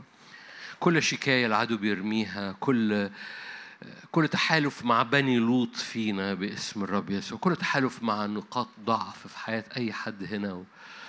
والعدو يخدع ويقول لك بس بص شايف شايف أنت ضعفك على انحسر في نفسك انحسر في ضعفك. رب يقول لك بص حبيبي ليس لأجل برك حديك الأرض. ليس لأجل برك حملكك على مدن محصنة عظيمة. وبني عناق اللي يقول لك مين يغلب بني عناق؟ ليس لأجل برك ليس لأجل برك. صلي معايا يقول ليس لأجل بري حمتلك. ليس لأجل صلاحي ليس لأجل بري لكن لأن في كلمة من الرب على حياتي ليس لأجل بري. أنا بهتف نعمة نعمة نعمة. ليس لأجل بري أمتلك وعودك يا رب. ليس لأجل صلاحي ليس لأجل استحقاقي. ليس لأجل إني بقيت كويس. ليس لأجل أي شيء فيا. يا رب وعودك تحصل في حياتي. أنا بصعد وراك. أنا بنفض التراب زي ما جدعون نفض التراب زي ما دبورة وبراق. نفضوا التراب. أنا بتتبع غراب وذئب. بتتبع غراب وذئب. عند صخرة غراب غراب يقف وعند معصرة ذئب ذئب يموت. لا خطف ولا سواد. يأتي على الجيفة على الشيء الميت في حياتي. أنا بعلن دمك بيطهر أرضي دمك بيطهر أرضي. فلا جذور نشبة في أرضي تدي لإبليس أي حق لا جذور في قلبي أو في أرضي. تدي لإبليس أي حق. معلش قاعدة واقف ارفع إيدك. إبليس ليس لك حق في أرضي. ليس لك حق لا ليس لك حق في في في المية بتاعتي. فاكرين الغراب وذئب كانوا واخدين المية قال ردوا المياه. ليس لك حق في المية بتاعتي ليس لك حق في مواريثي. ليه؟ دم الرب يسوع بيطهر أرضي دم الرب يسوع بيطهر أرضي. دم الرب يسوع دم رش مش بس على اللي فات لكن دم رش على اللي جاي. أنا برش الدم على الزمن اللي جاي. أنا برش الدم على أرض كنعان بتاعتي. أنا برش الدم على كل وعود. إبليس ليس لك حق. أنا برش الدم على كل وعود على لا جذور لا جذور في أرضي. لإبليس. أنا بقلع جذور إبليس من أرض الوعد. أنا بقلع جذور إبليس. إبليس ما يزرعش في أرضي. أنا بقلع اللي زرعه. هللويا. يقلع ويهدم باسم رب. أي حاجة بناها إبليس وأي حاجة زرعها إبليس. رش دم يتحرك قدامنا باسم الرب يسوع. فرش دم مش بس على على حياتك ديفنس. رش دم هجوم. رش دم على الأزمنة اللي جاية. رش دم على على أزمنتك اللي جاية على الوعود باسم الرب يسوع. هللويا. هللويا. هللويا. قاعد واقف ارفع إيدك. أذكرك مرة تاني. إيد موسى الضعيفة كانت بتأتي بنتائج في يشوع. فكان بالحري. إيد حضرتك وإيد حضرتك. قاعد واقف ارفع إيدك. كم بالحري إيدك المغسولة بدم يسوع. تحسم مواجهات باسم الرب يسوع. نصعد ونمتلكها نصعد ونمتلكها ما بناه العدو يهدم باسم الرب يسوع. ما بناه العدو يهدم. كل رفض انت بنيته فيا يهدم.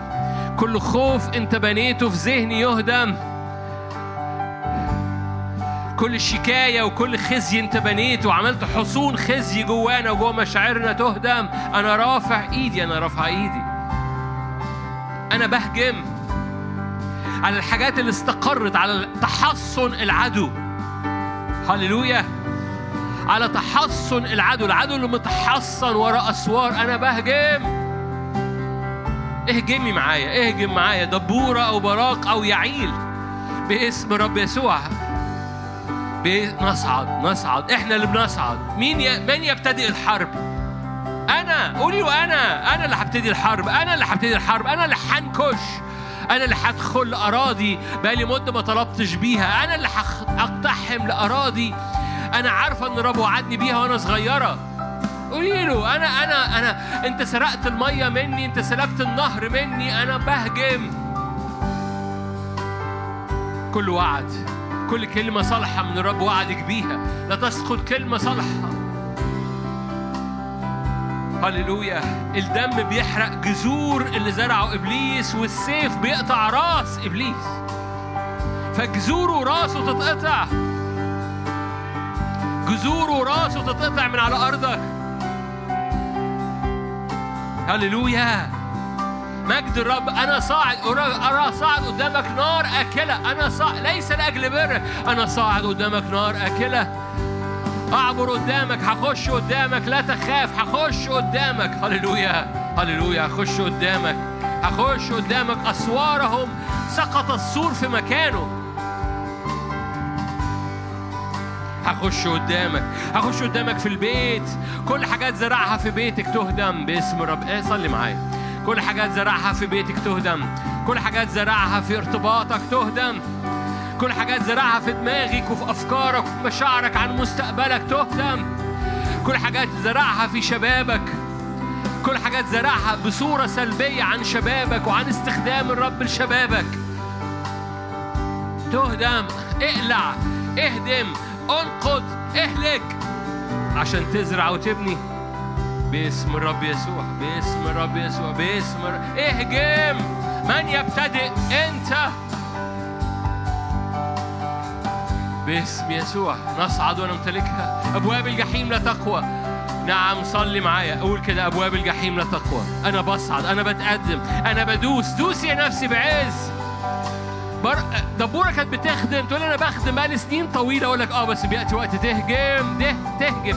وأول ما تقرر إنك تهجم الملائكة تتحرك والكواكب تتحرك والنهر يتحرك. نهر قيشون جرفهم باسم يسوع باسم يسوع باسم يسوع. يا روح الله اصعد كنار اكله قدامنا. اصعد قدام كل واحد واحدة اصعد قدام شباب. اصعد قدام أسر. اصعد من أجل المسبح العائلي مرة تاني. في قوة في المسبح العائلي. رجعوا رمموا المسبح من جديد. هللويا. انت وجوزك انت ومراتك رمموا المسبح امسكوا ايد بعض صلوة صغيرة ارموا سهمه. هللويا. نرد نرد النهر اللي اتسلب. نرد النهر اللي اتسلب. اجري ورا غراب. اجري ورا ذئب. واقتله عند صخرة غراب وعند معصرة ذئب. لا يبقى غراب. سحابة سود على البيت ولا يبقى ذئب بيخطف.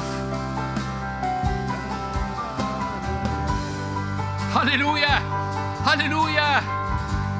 باسم يسوع.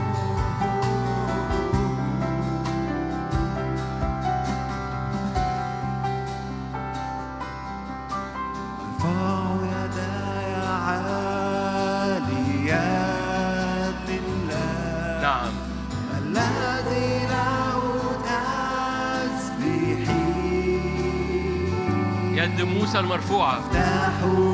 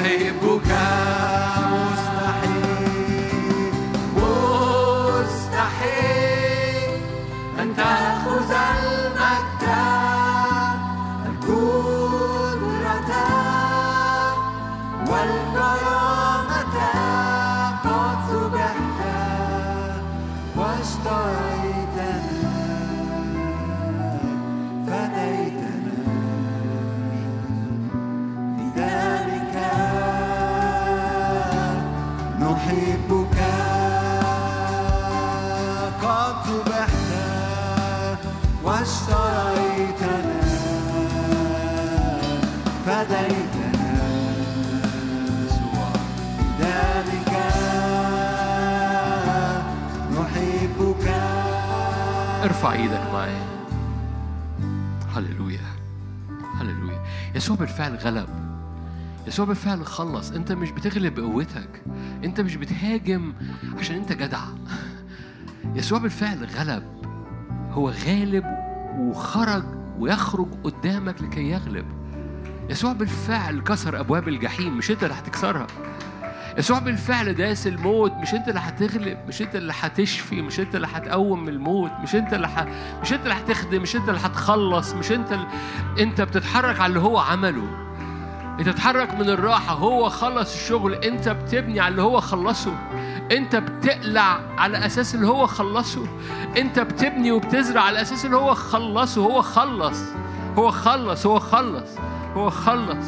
فانت بتغلب من مكان راحة. انت بتغلب من مكان بره. انت بتغلب من مكان غلبته هو. انت بتغلب من مكان نصرته بالفعل. فارفع إيدك بايمان لأنه هو ال ال الأرض اداها قال الأرض أعطيتها لكم ال الوعود أعطيتها لكم. أنا اديتكم ابني فاديتكم في ابني كل شيء. أنا أعطيتكم الأرض اعطيتها بالفعل. ف... فبس بس بس بس اعمل زي دبورة. اتنفض من التراب كده. واصعد أنا أحرك ملائكتي قدامك. أنا أحرك نهري قدامك. أنا أحرك عمود النهر قدامك. اصعد بس. خلي قلبك ياكلك على غيرة بيتي تأكلك. خلي غيرة بيتي وغيرة حضوري وغيرة قداستي تاكلك. فاصعد ورا هذه الغيرة. هللويا يسوع لما غار عمل صوت وطرد الباعة من الهيكل. هللويا. الباعة دول كانوا قاعدين في الهيكل وحصل peace ما بين الكهنة والباعة اوعى يعمل peace جواك ما بين الكاهن اللي فيك والباعة اللي بتبيع وتشتري فيك باسم الرب يسوع. زي في كنيسة ثياتيرا عملوا peace مع مع إيزابل. قال له أنا عندي عليك حاجة واحدة إنك سايبها. إنك تكيفت مع تطرد إيزابل من الكنيسه يا ليه نطرد حد من الكنيسة خسارة؟ no no. اهدم كل ما زرعته إيزابل في حياتك لا عيافة لا عرافة لا أجندة خاصة لا لا أسحار لا سواد لا إيزابل باسم الرب يسوع ما تعملش peace مع إيزابل ما تعمل ما ت... قال له أنا عندي عليك إنك بتسيب إيزابل باسم الرب يسوع باسم الرب يسوع. باسم رب طهر أراضينا. قول تقول لي أعمل إيه مع ايزابل أقول له طهر أراضينا. احرق بنار صوابع إيزابل والعرافة والعيافة من أرضي. هللويا. الدم بيطهر الجذور والسيف بيقطع الراس. الدم بيطهر أرضك والسيف بيقطع راس الحية. صليها معايا. قول يا رب دمك يطهر أرضي وسيفك يقطع راس إبليس من علق هللويا. صليها معايا. قول له دمك بيطهر الجذور اللي, اللي نشبت. أنا بقلع جذور الحية وأنا بقطع راس الحية. باسم رب غراب وذئب في اسم يسوع. غراب وذئب. ليس لهم حق في اسم يسوع. في اسم يسوع.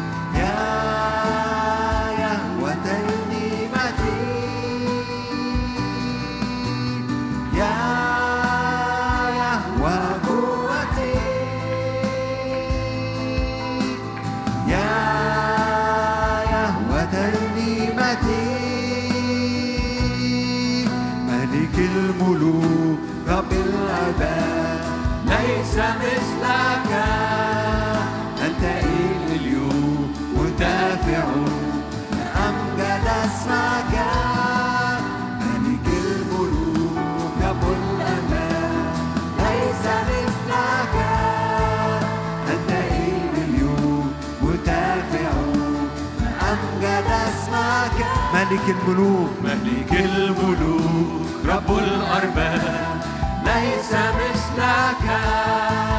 أنت إله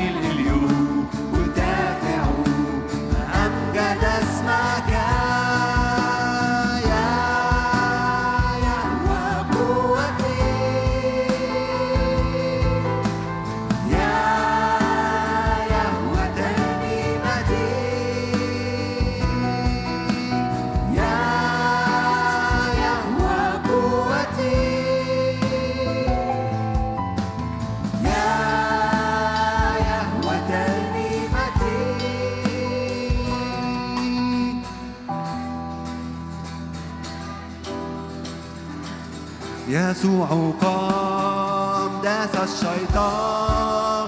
أين شوكات الموت؟ حطم أسوار عبر أبواب ورد كل سبيل. يسوع قام داس الشيطان. أين شوكات الموت؟ حطم أسوار.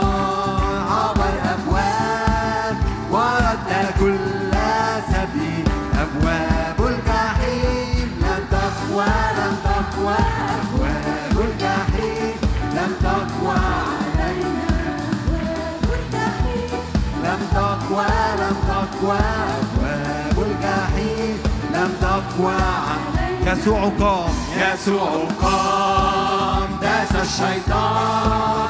أين شوكات الموت؟ حطم أسوار عبر أبواب.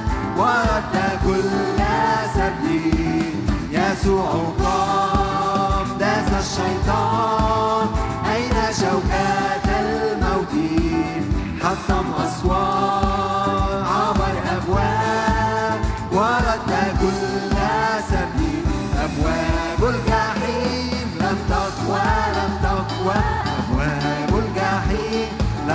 لم تقوى علينا أبواب الجحيم لم تقوى لم تقوى أبواب الجحيم لم تقوى فنخرج فنخرج ونبصر الرب يعمل معنا يخلص يحرر يشفي يقيم الموتى فنخرج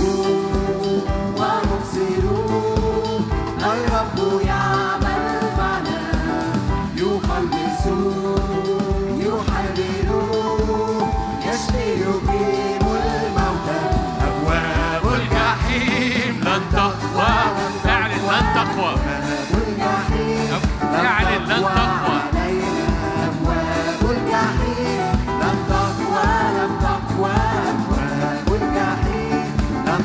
علينا يسوع قام داس الشيطان أين شوكات الموت؟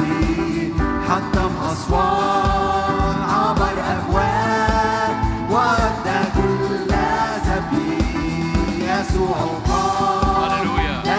الشيطان أين شوكات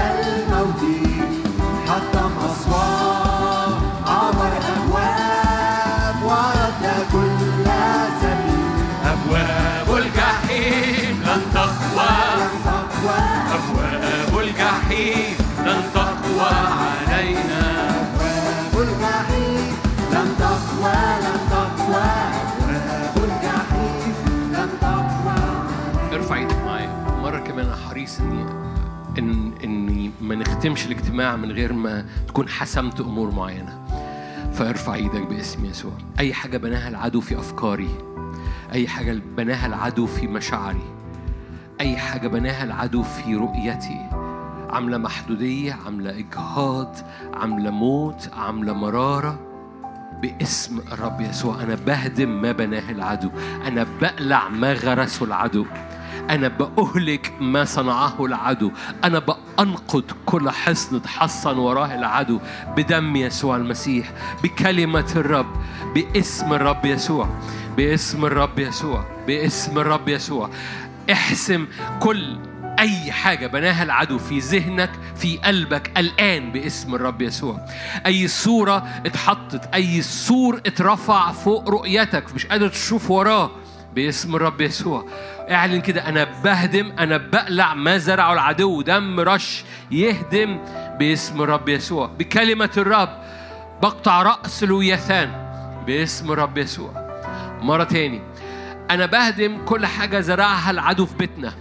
كل حصن زرعه العدو في بيتنا كل حصن زرعه العدو في أجواء البيت في أفكار البيت في مواريث البيت في انتصار البيت في فرح البيت في بركة البيت في استخدام البيت في الوحدة في البيت في المسبح العائلي في البيت. أنا بهدم كل حاجة زرعها العدو. أنا بهدم. لو أنت شاب صلي من أجل بيتك. لو أنت أب أو أم صلي من أجل بيتك وأولادك باسم الرب يسوع. نهدم كل ما زرعه العدو. بنقلع بنهدم بننقض وبنهلك. هللويا باسم الرب يسوع. إحنا اللي بننكش العدو. إحنا دم يا رب يتقدم قدامك. عمود النار بيصعد قدامك. نصعد ونمتلكها. قادرون بالله عليها. أراضي للامتلاك. رب العدو ما يسرقش الأنهار. ما يسلبش المية من على بيتنا. ما يقطعش المية من على بيتنا. ما يقطعش المية من على نفسيتنا. باسم رب. مرة تاني. كل مرارة في البيت اتبنت. كل مرارة اتزرعت في البيت تقلع. دم الرب يحرق جذور المرارة. صلي معايا. دم الرب يحرق جذور المرارة. لا مرارة لا مرارة لا مرارة لا مية مرة لا مرارة. ابرق مية المرة ابرق المية المرة. فاكرين مرة؟ حط خشبة فصارت المية عذبة مرة تاني. لا مرارة في اسم الرب يسوع. لا مرارة في البيوت لا مرارة في النفسية لا مرارة بأي إحباط. دم يسوع فدى الرب يفتدي ده باسم الرب يسوع. باسم يسوع. أي حاجة زرعها العدو لحصادك ولاستخدام الرب لحياتك ارفع إيدك معايا باسم الرب يسوع. هللويا. أراضي الامتلاك أراضي لتفيض لبن وعسل أراضي اللي فيها يسقيها الرب من السماء اللي عين الرب عليها من أول السنة إلى آخرها. أراضي ال... أراضي الحضور أراضي الثمر أراضي ال... اللي تفيض باسم الرب يسوع أراضي فيها ثمر فوار و... وبهجة و... وحصاد من كل جهة. أراضي يستخدمك الرب فيها إلى اليمين وإلى اليسار. أراضي يستخدمك أراضي منعشة باسم الرب يسوع لا سلب لا سلب لا سلب لا سلب لا سلب لا سلب لا ثغرات لعدو الخير. دم رش ليس لأجل برك الرب يديك الأرض دي ليس لأجل برك اتذكر دم رش بالنعمة يغطي دخولك لهذه الأراضي المثمرة. دم رش بالنعمة يغطي دخولك لهذه الأراضي المثمرة. الكواكب من حبوكها هللويا. ونهر قيشون يجرفهم. باسم الرب يسوع. سماويات وأرض. هللويا. رب اتحرك فوق- فوقيك وتحتيك. رب اتحرك في أرضك وفوقيك. رب اتحرك بطياراته وفي أرضك. هللويا. كواكب من فوق ونهر من تحت. يحسم الموقع ليك. يغرق سسرة. يغرق سسرة. نهر قيشون جرفهم. باسم الرب يسوع. باسم الرب يسوع. هللويا.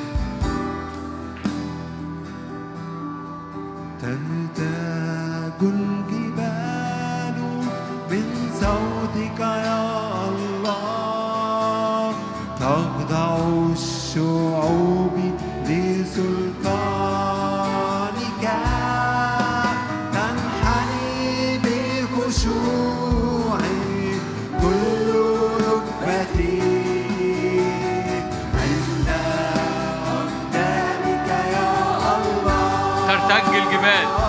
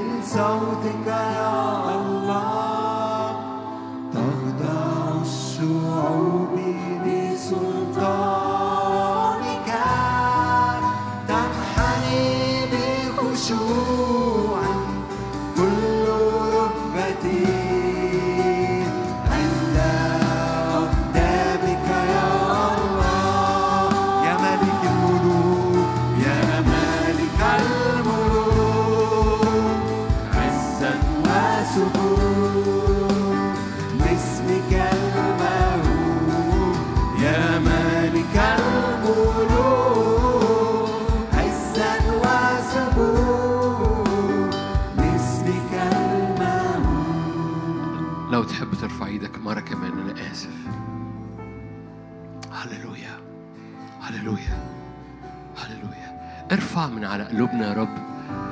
كل عقلية عقلية دفاعية عقلية خوف عقلية المشي جنب الحيطة. ارفع من على قلوبنا عقلية الهزيمة والعبودية والخزي والتقصير والشكاية. ليس لأجل برنا ليس لأجل صلاحنا ليس لأجل جودنا. أنت بتعطي أي حاجة. من رقانا؟ فنتصور إن إحنا بعد ما ابتدينا بالإيمان في النعمة بنكمل بمجهودنا وبصلاحنا. رافعين رايتك رافعين نعمتك رافعين غلبتك. نصعد. أنت بتبني كنيستك أنت بتبني أبطالك أنت بتبني حجارة حية أبواب الجحيم لا تقوى عليها. مش كلام. مش كلام مش كلام. انت بتبني أبطال لابسين حذاء استعداد إنجيل السلام. أينما ذهبوا أينما ذهبوا مليانين محبة مليانين نور مليانين خلاص مليانين رجاء. هذا الحذاء بيكسر بيزق بيفتح بي بيكسر أبواب مقفولة. لابسين حذاء استعداد إنجيل سلام. وفي يدنا سيف اسمه سيف الروح. هللويا. طوبى للشعب اللي الرب إلهه.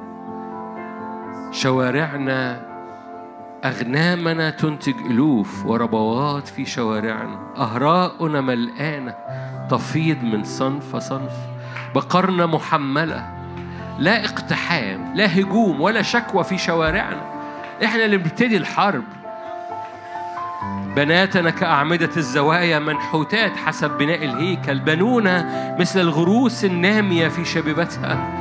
أرنم لك ترنيمة جديدة هللويا لأنك أنقذتني نجيتني. هللويا تعلم يدي القتال وأصابع الحرب.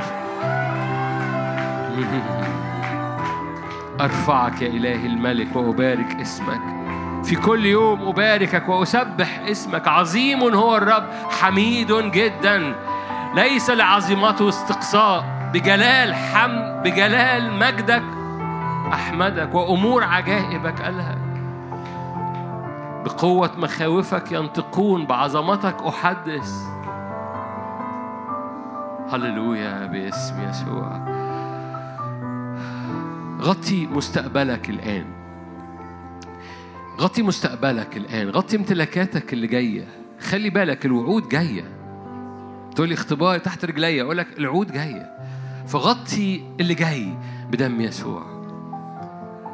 فوانت رافع إيدك كده غطي أسابيعك. غطي خليني أقول لك غطي الآخر 22 أديك كده هدف تارجت يعني. إحنا في ستة. غطي الست شهور اللي جاية. أنا بغطي ست شهور اللي جاية بدمك. بغطي كل أراضي أنت عايزني أمتلكها كل انتصارات عايزني أخترقها كل أمور مقفولة أنت عايزني أفتحها كل أبواب جحيم أنت عايزني أكسرها كل كل كل أراضي أنا خايف منها كل أمور في بيت في شغل في أبواب. أنا برش دمك على الزمن اللي جاي أنت دمك بيحرق كل جذور ضربة في الأرض وسيفك بيقطع كل راس بتستعلي على الأرض اللي جاية. باسم رب يسوع. تحت رجليك نهر قيشون. يجري في إبليس وفوق راسك مركبات تحارب باسم رب يسوع. فأنت راسك ورجليك متغطية باسم رب يسوع. فيا روح الله تعالى أعبر قدامنا الرب العابر أمامنا نار آكلة. الرب العابر أمامنا نار آكلة. الرب العابر أمامنا نار آكلة. الرب الع... ليس لأجل بري ليس لأجل صلاحنا ليس لأجل بري. يدخلنا الرب الأرض اعلن معايا. مش عشان أنا بقيت كويس أنا بعبدك أنا بديك قلبي. يا رب رب ما يقولوش دراعك يقول لك اديني قلبك بس. اديني قلبك وأنا عليا الشغل اديني قلبك وأنا عليا الشغل. باسم الرب يسوع. مجدك يرى يا رب حضورك يملى يا رب. يخترق قدامنا باسم الرب يسوع. احرق كل جذور المرض كل روتس كل جذور ضربت في صحة كل جذور ضربت في نفسية وأدت إلى أمراض جسدية كل جذور ضربت في خلايا الجسد. جاية من من أفكار جاية من تاريخ. نارك دمك يحرق بنار. كل جذور المرض فلا يعود له ذكر. أمحو ذكر البعل من أرضك فيا روح الله مد بدمك. واحرق في أراضينا. لا تكيف مع المرض. لا لا لا بيس مع المرض. نو باسم رب يسوع. دمك يحرق كل جذور المرض. لا يعود زلف لا يعود باقي. العدو ما يقولش أنا هنا وخلاص اتكيف عليا. دمك يح... اقلع. قالوا اقلع كل غرس اتغرس. مش من الرب. واهدم كل بنى اتبنى من مش من الرب. باسم يسوع. نعم. للكل. يا صالحون. أنت صالح. يا صالحون للكل ومراحمك على كل أعمالك. مهدوك يا رب. كل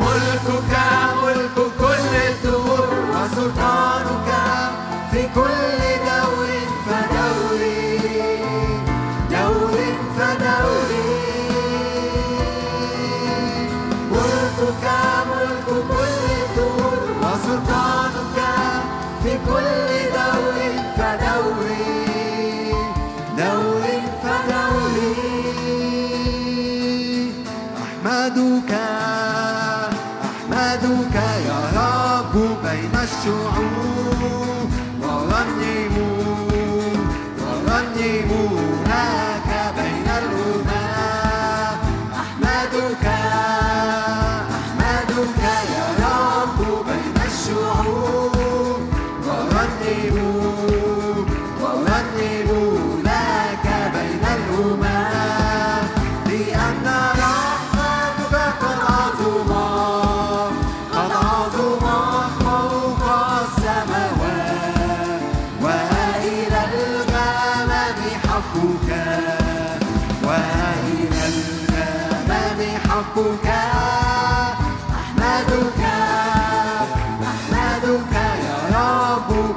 بين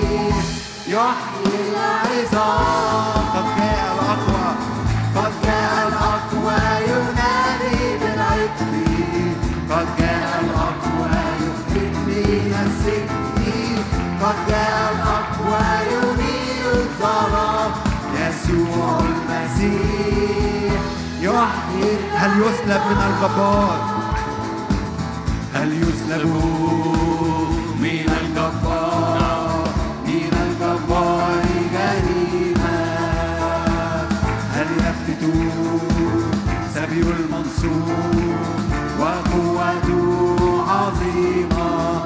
هل تسلب؟ هل تسلب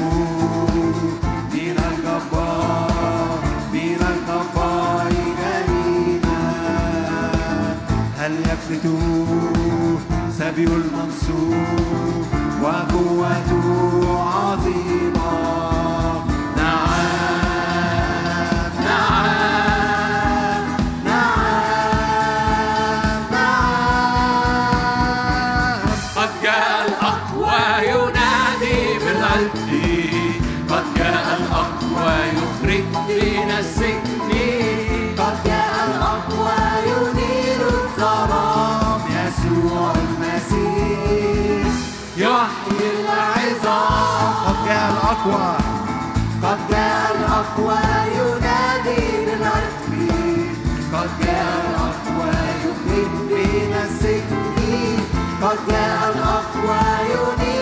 الظلام يسوع المسيح يحيي العظام الرب هو الملك القدير الرب هو الملك القدير سيسمع صوته بسلطان كلمته الرب هو الملك القدير يعني الرب هو الملك الرب هو الملك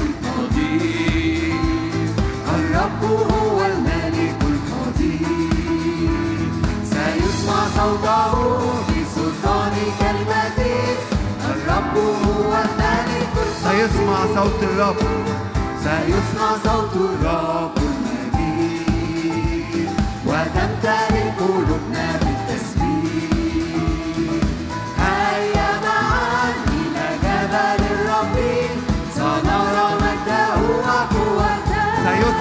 سيسمع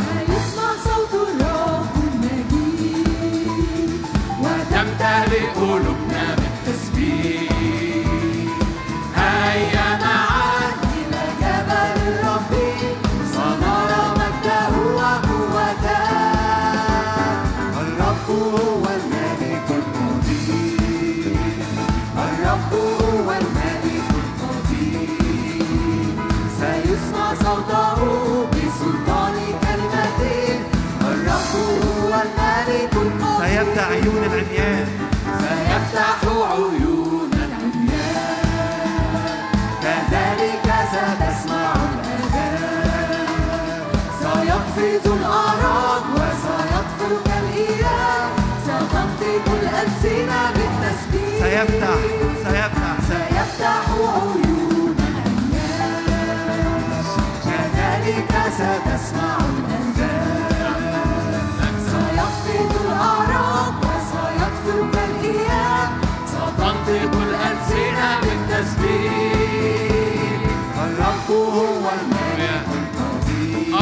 أرض تفيض لبن وعسل. الرب هو الملك القدير يسقيها الرب من السماء. سيسمع صوته بسلطان كلمته يعتني بها الرب. هو الملك القدير الرب هو الملك القدير الرب هو الملك القدير سيسمع صوته بسلطان كلمته الرب هو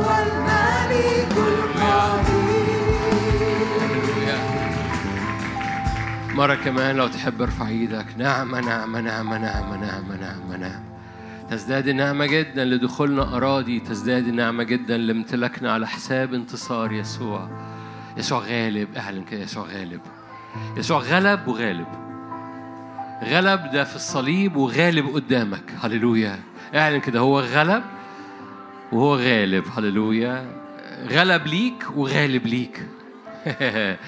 فغطي المستقبل. هو غلب وغالب غالب غالب غالب على الزم... على الست شهور اللي جاية. يسوع غالب. اعلن يسوع غالب. اعلن يسوع غالب.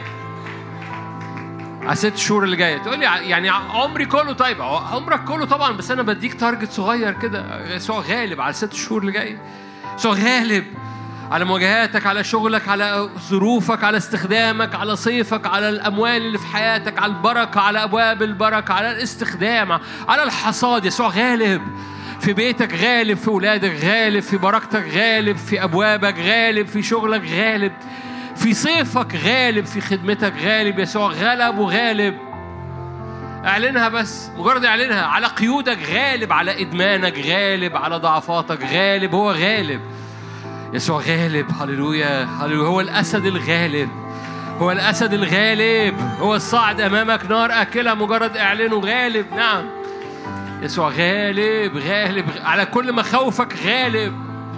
على كل حصون غالب. على كل بني عناق غالب. على كل تحالفات. كل مرارة هو غالب. على كل خوف هو غالب. على كل حاجات في بيتك هو غالب. هو غالب. يغمس رجليك في زيت جديد هو غالب. اعلن اسمه عليك إنه غالب هللويا على بيتك هللويا على أبوابك على أسوارك على استخدامك على مستقبلك. على كل أمور مقفولة كل- أمور اتقفلت كل الموضوع ده اتقفل. اعلن هو غالب. كل أمر أنت قفلته أنت أنت بإيديك قفلته. الرب يخش وي- ويغلب. هللويا. تقول أنا قفلت الموضوع ده خلاص. يعني الرب غالب. حتى في المواضيع اللي انت قفلتها هو غالب. حتى في المواضيع اللي انت قفلتيها وقلتي لما بفتحها بتوجع فأنا هقفلها أحسن ما توجع. اعلني هو غالب. حول الجملة دي مرة تاني. في بعض الأحيان بإيدينا بنقفل على مواضيع عشان ما نتوجعش عشان لو فتحناها بنتوجع. ارفع إيدك وارفع إيدك عليها وقولي هو أنت غالب على الموضوع اللي أنا قفلتها بإيديا. انت غالب. انت غالب على المرارة اللي أنا خايفة منها انت غالب على الخوف اللي أنا الرفض اللي أنا خايف منه انت غالب انت غالب وخارج لكي تغلب. فأنت غلبت وغالب. هللويا. لن أتردد. وجهي كالصوان جبهتي كالماس حدوث وأصعد. مش هخلي العدو يقول ها مش هخلي العدو يقول ها فاكر خزي ها فاكر المرارة فاكر لما اترفضت فاكر لما خفت. مش هخلي الغراب يجد حتة ميتة يقع عليها. أنا هقتل الغراب وهقتل ذئب في اسم يسوع لي إلهي غالب. مرة تاني خ... أنا عايز ودانك تسمع صوتك وأنت بتقولي غالب وخارج قدامي. غالب الرب إلهي غالب يهوى غالب. غالب على مستقبلي. غالب في أيامي اللي جاية. غالب في مواجهاتي. غالب في أبوابي. غالب في أوضي المقفولة.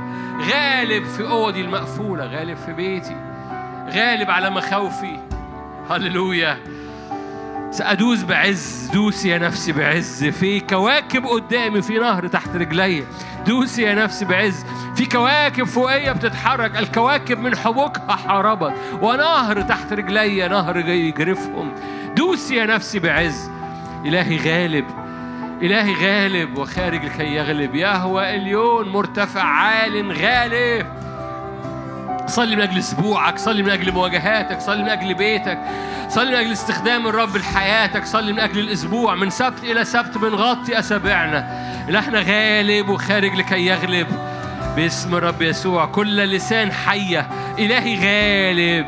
كل كل كل لسان حية إلهي غالب. يقطع رؤوس الأشرار يقطع سم الحية. إلهي غالب باسم الرب يسوع. باسم الرب يسوع هللويا.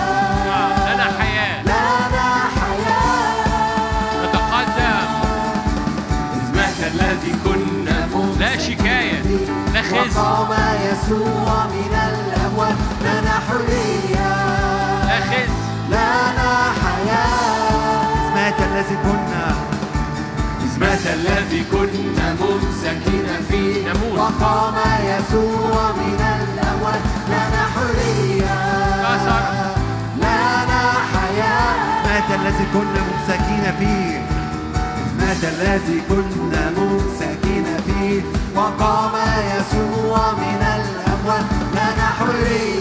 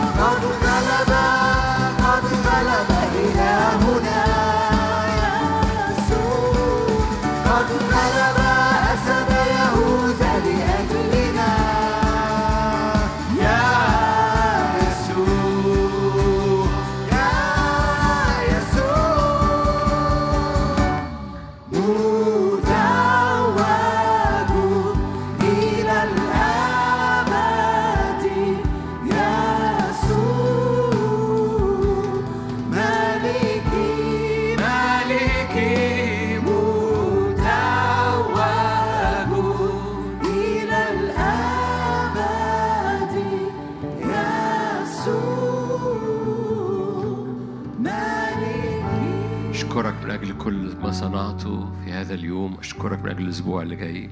أشكرك من أجل حضورك. أنت العابر أمامنا نار أكلة أشكرك من أجل اختراق أبواب الجحيم. أشكرك من أجل امتلاكات وراء امتلاكات. أشكرك لأن ندخل هذا الصيف في حالة دفاع. ندخل هذا الصيف في حالة هجوم. باسم الرب يسوع. ندخل الأزمنة اللي جاية بهجوم حضورك. هجوم روحك. هجوم أسلحتك. ليس لبرنا يعطينا الأرض لكن لعهدك ولمجدك أنت تملكنا مدن عظيمة محصنة. رافعين رأيتك على كل بيت رافع رأيتك على أي مرض. رأيتك بتبرئ رأيتك بتكسر رأيتك بتفتح رأيتك بتخترق رأيتك بتمجد اسمك. رأيتك بتعلي اسمك.